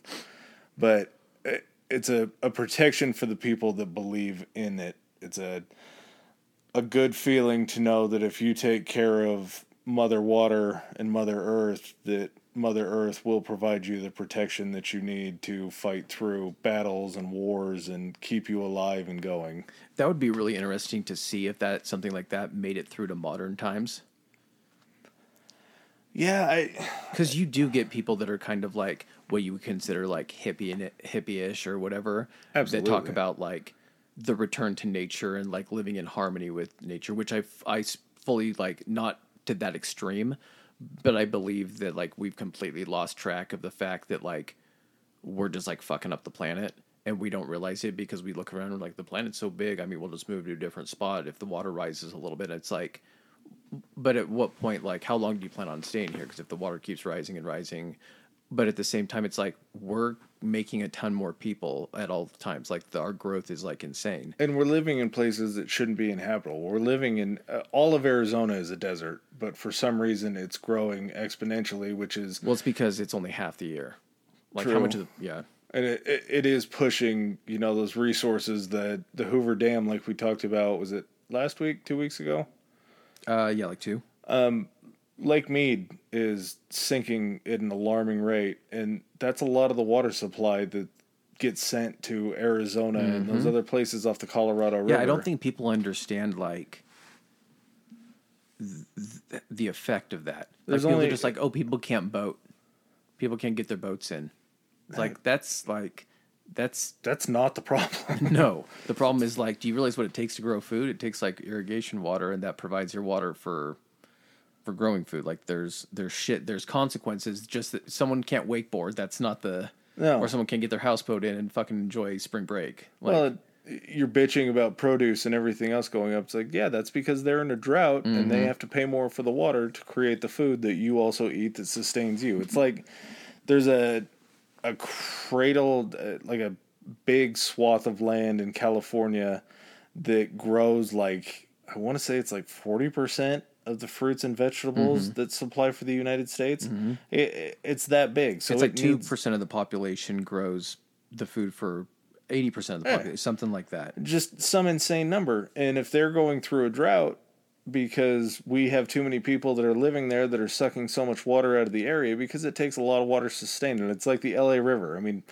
the LA River supplies a lot of water for a lot of people because mm-hmm. there's a lot of people that move down there and they're going to suck that water from somewhere and that water could be going to anywhere else that we can grow food or that we that we need it.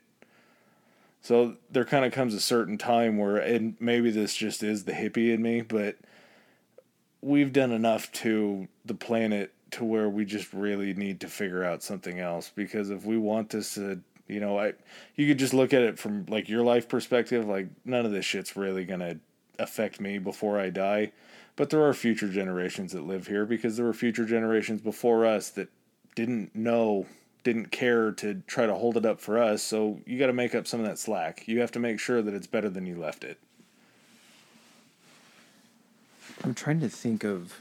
So I have mine picked out, but I'm trying to find what I want to compare it to because it does have a comparison. It's like what do you got so. give it to me and then we'll, Okay. we'll workshop it Okay, so mine, if I was going to make one, I would like mine to be based on um, like a religion. It's have you ever heard of a guy named is it Zachariah Hitchens? i've heard of him i don't So know So I'm trying to think because I'm trying to search him, but he has this. It's this batshit crazy, and it's this isn't what I'm thinking, but this is like comparable to it, I guess. Um, but there's this planet, and it. Let's see if I'm trying to find this guy's name.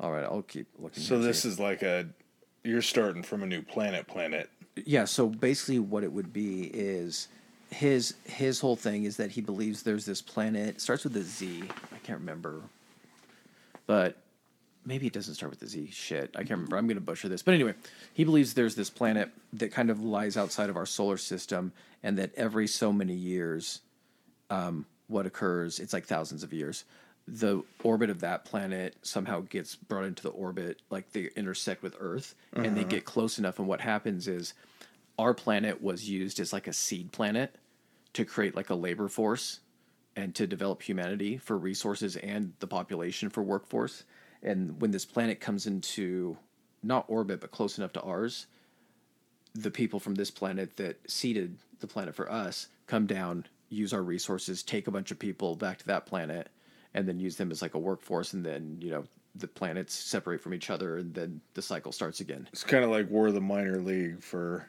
Yeah, we're a farm system, basically. Um, mine would be more so a combination, kind of of like that, like an ancient civilization, actually, like conspiracies or alien shit were visited, whether it be the Aztecs, the Incans, the Egyptians, or you know another civilization. But th- those civilizations, I like to say that have like you always wonder how do they do that? Yeah. like the ones that seem so much them. more advanced. Yeah, we've talked about, and I think it'd be cool if like they interacted with that, and that's who gave them their technology for evolution, and it's a religion that like believes that there are greater beings and a greater power, but there's a tangible greater power that has like influenced like humanity. There's an understanding that we didn't do all of this ourselves. Like yeah that that yeah that maybe not even like and maybe the the the reason that they came down and picked like a group to elevate or try to evolve a little bit more what if they like it'd be cool to think if they've been doing that throughout the course of not just human history but history with on the planet. So like they came to the planet let's say when it was after dinosaurs it was you know when primates were starting to develop and they came down and they were like let's see what we can do with these monkeys. And so have you ever heard of like the stoned ape theory it's a theory about evolution basically what it Isn't means that the one that Rogan always goes in on? yeah, I'm, but I, I like its merits because its merits are based on the fact that like little changes within groups of either like a species can set that group apart from the next and lead a different like a divergent path of evolution. Mm-hmm. So It's like a hyper evolution almost. yeah, kind of. So, like the stone ape theory was that there was a group of monkeys that at some point realized how to use either like mushrooms or psychedelics or something just within their foraging and everything, and they found that taking those, I mean, obviously microdosing everything, you find that it opens up a creative part of your brain, and so these creatures started to do something like these primates started to do something different. Like maybe they started using sticks for tools, and that's what led them to do that. Was this introduction of these aliens being like well, we know that these things do that. Let's introduce these mushrooms or psychedelics Let's feed 'em a and little kind bit of like more, see what guide. Yeah, and so they came and they did that, and then they left, and they came back 500 years later and saw what happened, and they're like, okay, there's now this separate group, and like let's say I know 500 years isn't the gap, but then let's say they came back and they're like, oh, we have some people walking upright, and so they then help them discover fire or cooking meat because another thing that they say is during our evolution there was a time period within our evolution in which our bodies didn't change too drastically but the size of the human brain grew dramatically and they one of the theories is that part of that was due to our learning to cook food and being able to have higher nutrient and more um, readily available nutrients because cooking food would also allow you to cook it and dry it and keep it longer so there'd be less starvation and everything As far as like a jerky or something like Something that like to that. preserve it, um, packing it in salt.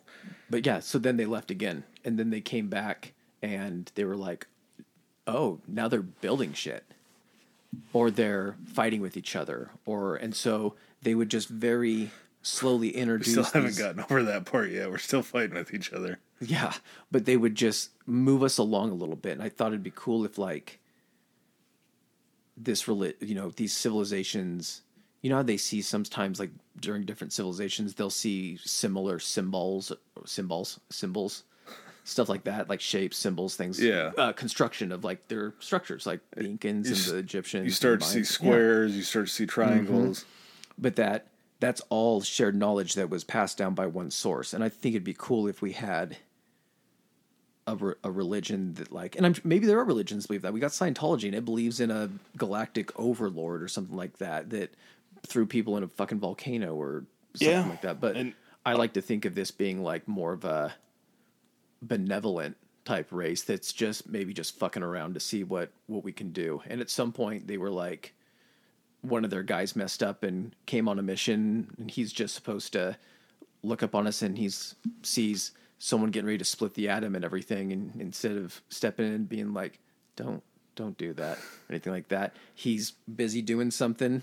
He's busy busy watching a movie from Watergate and he doesn't know it it says split the atom and all of a sudden we got nuclear weapons and he has to go back to his buddies on the planet and be like so what's going on over there and he's like oh so they've discovered they've discovered nuclear power, the power of the atom. They're like, "What the fuck happened? They weren't supposed to do that." And he's like, "I took my eye off them for literally like a day. Nixon was talking, man. I didn't I Mm-hmm. didn't realize what was going on. They they split the atom. Well, what do we do at this point? I don't know. I we'll just watch and find out what happens. Let them be. This could be interesting. Mm-hmm.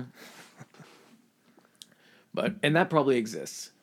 And I know that it- yours has existed in some way or another. But it'd be cool if that was like An alien hand that guided the evolution of man from And if that was main, and if that was like mainstream, would it be on par with Scientology? Would people be like, it's just another fucking alien religion? I I don't know because it What's what's more feasible though? And I uh, guys, if you're still with us, thank you so much because this is might go in a few more minutes, but feel free to bow out at any time or Yeah. turn this into a two day.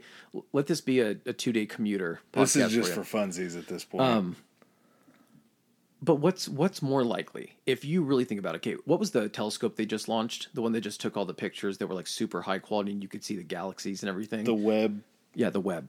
something Um, Webb. and you could see the galaxy discs, like the different colors and stuff like that. So what's what's more likely that at some point somebody came down and helped seed our planet or develop help us develop along? Because there's nothing on Earth like us. No, How many other? I mean, we as a species, a human species, we have different races and different offshoots that look different. That you know, some are taller, some are larger, different hair and everything like that. But at the same time, you know, we're the only. There's a whole bunch of different like cats on the planet: small cats, big cats, domestic cats, everything like that. A whole bunch of different types of canines, whales, fish. I mean, there's so many offshoots of different species, but we're the only one that's really like us. And it's just weird to say, like, at what point, like, how did we become us? Is it more likely that we started out in a fucking orchard with two people that all of a sudden all of us are determined, or all of us are from, can trace our lineage back to two people, or that women that- were made from the one man's rib. yeah, or that at some point some other civilization came down and saw potential in a certain species or something like that and was like, let's just do something to help them along. Maybe at some point that they can become, you know, uh, a utopian society where they can then join us in like an intergalactic community or some shit as soon as they stop fucking each other up. And at some point, we just were like, nope, we're just going to stay here and fuck up the planet and fuck each other up. Yeah, this is kind of fun. It's I I wonder just going on that thought like what the next species to pop off would be. Or what if God is an alien? Could be. Because if you're thinking about it, it's a it's a, a dude without form in the sky. Like it could just be a you know a misrepresentation or a misunderstanding of what happened in the in the past. Okay, I had a, I had a weird thought. Well- this is unrelated to it, but I got to get this out. So I was thinking. So you know how they say like if you're looking up in the sky at the stars, that the light that you're seeing is like six million years away. is super super old, right? So these stars could all be burned out. so they could be burned out and everything like that. So does that mean that the light we're getting is the light from the past? So are we technically s- looking back in time? Yeah. That's that's the theory that they use to try to figure out like when the Big Bang happened and how it all happened is we have a snapshot of so many years back in time where we can see how different planets and everything Or you can see stars going out that used to be there so we can determine how far that used to be, so how many years it must have taken and how old it like and my how- brain my brain is i guess it's not i don't have the the uh what's his name? Tyson. Neil Rossi? deGrasse Tyson. yeah neil degrasse tyson. I don't have whatever even allows him to somewhat comprehend that kind of stuff. It's just like the light it's in the past. It allows us to date and we can try to determine how old the universe is Hey, yeah, you can look at different things like different like how a planet has rings. There had to have been an explosion or something around that planet to cause that debris field to circle that planet in a way Mm-hmm. where or its gravity had to be a certain way to attract a certain amount of asteroids Yep. at which point that it then keeps them in this which i mean if you really think about and you i talked about this on our favorite uh, high things is camping sitting out in the chair and just looking up at the stars and you look up and if you really let yourself get lost and kind of think about like everything that's out there and is so overwhelming like does maybe that overwhelm you so much that you try to look for a simpler explanation? And that's where maybe religion kind of helps bridge that gap between I can't explain this. This is too big for me to try to comprehend. Maybe if I simplify it and say that this was all the work of one creator and that we're special and it's just us and all of this is just like what do we expect the universe is? If if we're the only ones is the what's the purpose of the rest of the universe? Why is it even there? Uh, it's just a, a monumental question to try to comprehend and figure out and it's I, to me that's kind of what religion is is an answer to life's questions that are just too tough to figure out which there will be people that live a life from getting their degree to going into the ground that are trying to figure that out all mm-hmm. the time and i'm not saying it's an ignorance is bliss situation but maybe it's it's comforting that that you feel like there's some type of order yeah, so like does it is it comforting almost not not being comfort comfortable in ignorance, but just comforting to maybe use that as the one answer for like you said, use that as the answer for all the unknowable or unanswered questions. That to me seems like a it's almost a comfort to know the opposite for me. Like I, I don't need to know all these big questions, but I'm also comfortable in knowing that if I don't know them, there's a great chance that everybody else doesn't know them mm-hmm. as well. So it's almost like you get to be kind of like we were talking about, like the, first time you see a movie and those feelings that you get. We live in a place where everybody seems to think that they like know where they're going or they know like they have it figured out or something. Yeah. But we're always going to be the first generation to see different things and if that is the ending of the planet or anything like that or if we discover these new things like the the Webb telescope going up and seeing all these different things like that's it's an outcome that we don't really know where it's going to end but we do know that eventually there will be answers and whether we're here or not for it it's great but to know that just because we don't know doesn't mean that somebody else has it figured out. Like nobody else is smarter than us when it comes to this stuff. You're you're kind of your own belief system mm-hmm. as to how these things happen. We'll have a front row seat to some crazy shit. I mean, eh, there's stuff that we talk about on a daily basis that I never thought that I would be alive to see. Yeah, that's true. Like I feel like there is uh, there's merit in the comfort of just believing that you can put all your eggs in one basket and believe that like the questions that you don't have answers to the answers are in this basket. You're just not meant to understand them. Yeah, you're not meant to look at them. And you may uh, eventually it may be that way. I but... I I like the thought of it's not like it's not the unknown to me isn't scary. I think the whole thing is is like my unknown that's scary to me is people at this point. Because like I don't I don't know like what people are capable of. I've seen so many things that I didn't think people were capable of, but they are. That that that part worries me. But the whole thing about like believing in a higher power or something out there, I like the optimistic unknown. That when I look up, instead of just saying, "Well, this is how it is. These are the answers because it's written in a book," I like looking up and saying, maybe there's more out there, and I like the endless possibilities that aren't kind of um, funneled down into like a belief system. Like, because if yeah. you're like just believing along the lines of like either like Christianity or any like Catholicism or any of the other like major religions, I know that barely scratches the surface on it. But what I'm saying is that you do have freedom to go ahead and look into unknown questions and answers, but it's like wearing a pair of glasses where there's just little holes where your eyes are. It gives you just a, you can only look where the structures of your theology are going to go ahead and guide you. There may be a couple options in there, mm-hmm. but just be able to look out road. and see the like see everything in like 4K widescreen and be like, this is all the possibilities because I'm not shackled by a belief on this one little segment.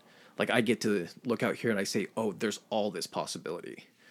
Well, Anton kind of backed up on that same thought too, is to not wanting people to believe other people's conclusions mm-hmm. like to to form your own conclusions on these things because they really knew no more than you do mm-hmm. they, theirs was just an educated guess and to put all your eggs in a basket of somebody's educated guess that you don't know their backstory, where Mm-hmm. they came from, or anything like that. It pigeonholes you, like you're talking about, into that single perspective. Whereas if you take it all in yourself and you kind of decide what you feel is right, it's no no more detrimental than following somebody who said this before you. Exactly. Like I like eighty percent of the stuff, you know, was bullshit or I didn't agree with. But then those little things about the free thinking and those types of things, I could see why to a certain type of people that that type of freedom and what this would be classified as is it would be religious freedom. It's a religion that allows you the ability to go ahead and kind of believe in what you want to believe and there was something in here for you. I'm not saying I'm signing up or anything like that, but to be able to look at something like this, and I think that that's one thing that me and you get to do on this is everything that we look at, even some of like the weird or like depressing stuff, you get to pick out pieces of it and you can say, okay, I can see why this has value mm-hmm. and everything. And so There's it's- always it's- redeeming qualities. I- exactly Uh, not not redeeming enough to you know wipe everything away Yeah, no, this guy did some goofy shit. but but enough to be like okay like why couldn't he just have taken that and rolled with that and and built everything off of that yeah, he but i guess the religious freedom allowed him to do all this other stuff so it was like his own loophole built into it he had a great cornerstone to build on, and then he just fucked it up, yeah made it weird. all right man way to bring it back around by the way Oh yeah, kind of yeah did, huh? did I, I love this. This is. I'm glad that this was our first religion that we jumped into because Mm-hmm. it's one of those things where you don't necessarily want to start out with the chalk. No. And, Chalk well, here's the other thing too: is this is such a niche, like kind of off the wall religion. Is that I don't feel like, and I know we went off on tangents about other mainstream religions and kind of talked about pros, cons, things like that, but this you can just go in on because it's so fucking ridiculous. Yeah. You don't. There's not a lot of like. There's sad parts of other religions. There wasn't a whole lot of sad. There was weird. There was odd. There was stupid. But then there was uh, good qualities in there too. But it wasn't anything where like uh, they didn't conquer people. They they weren't No, killing. no one people. died here. I mean, Jayne Mansfield and her boyfriend did, but I I want to say that that's completely unrelated. Yeah, th- that that didn't have anything to do with it. And the the naval guy that died, I think, probably had a pretty good sense of humor too. Mm-hmm. So All right, man. You got anything else? no, no, I think we got Satanism nailed down. I not members, but uh, somewhat advocates, allies. It, I advocate the the their point of allowing free thinking and kind of the the freedom to kind of go about things their own way. But Right, choose your own adventure. yep. All right, guys. Thanks for hanging in. If you made it all the way to the three hour and twelve minute mark for our longest podcast yet, congratulations. Let us know too. Let us know you listened to the whole thing. It'd be nice to see. You know our socials. They're going to be at the end. They're coming this way. So just listen for them. Let us know if you listened to the whole thing. And we'll, uh, if you listen to the whole thing, let us know what we talked about the last five minutes of it. We'll, uh, we'll give you a shout out. there you go, man. All right, guys. See you next week. Peace.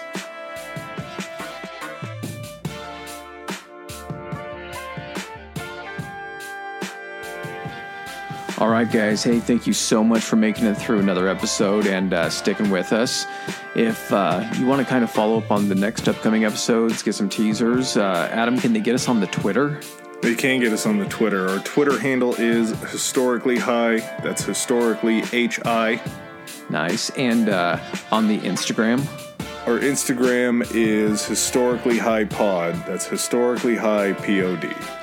And what happens if your social media inept? If you have any issues where you can't figure out social media, our email is historically high podcast at We gmail.com set up a landline. just in case. Uh, you guys can go ahead and shoot us any question, comments, or even maybe suggestions for future episodes, something you guys want to hear. Yeah, high thoughts, questions, anything like that. We're always open. We'll always get back to you. Hell yeah, guys. See you on the next episode. Peace.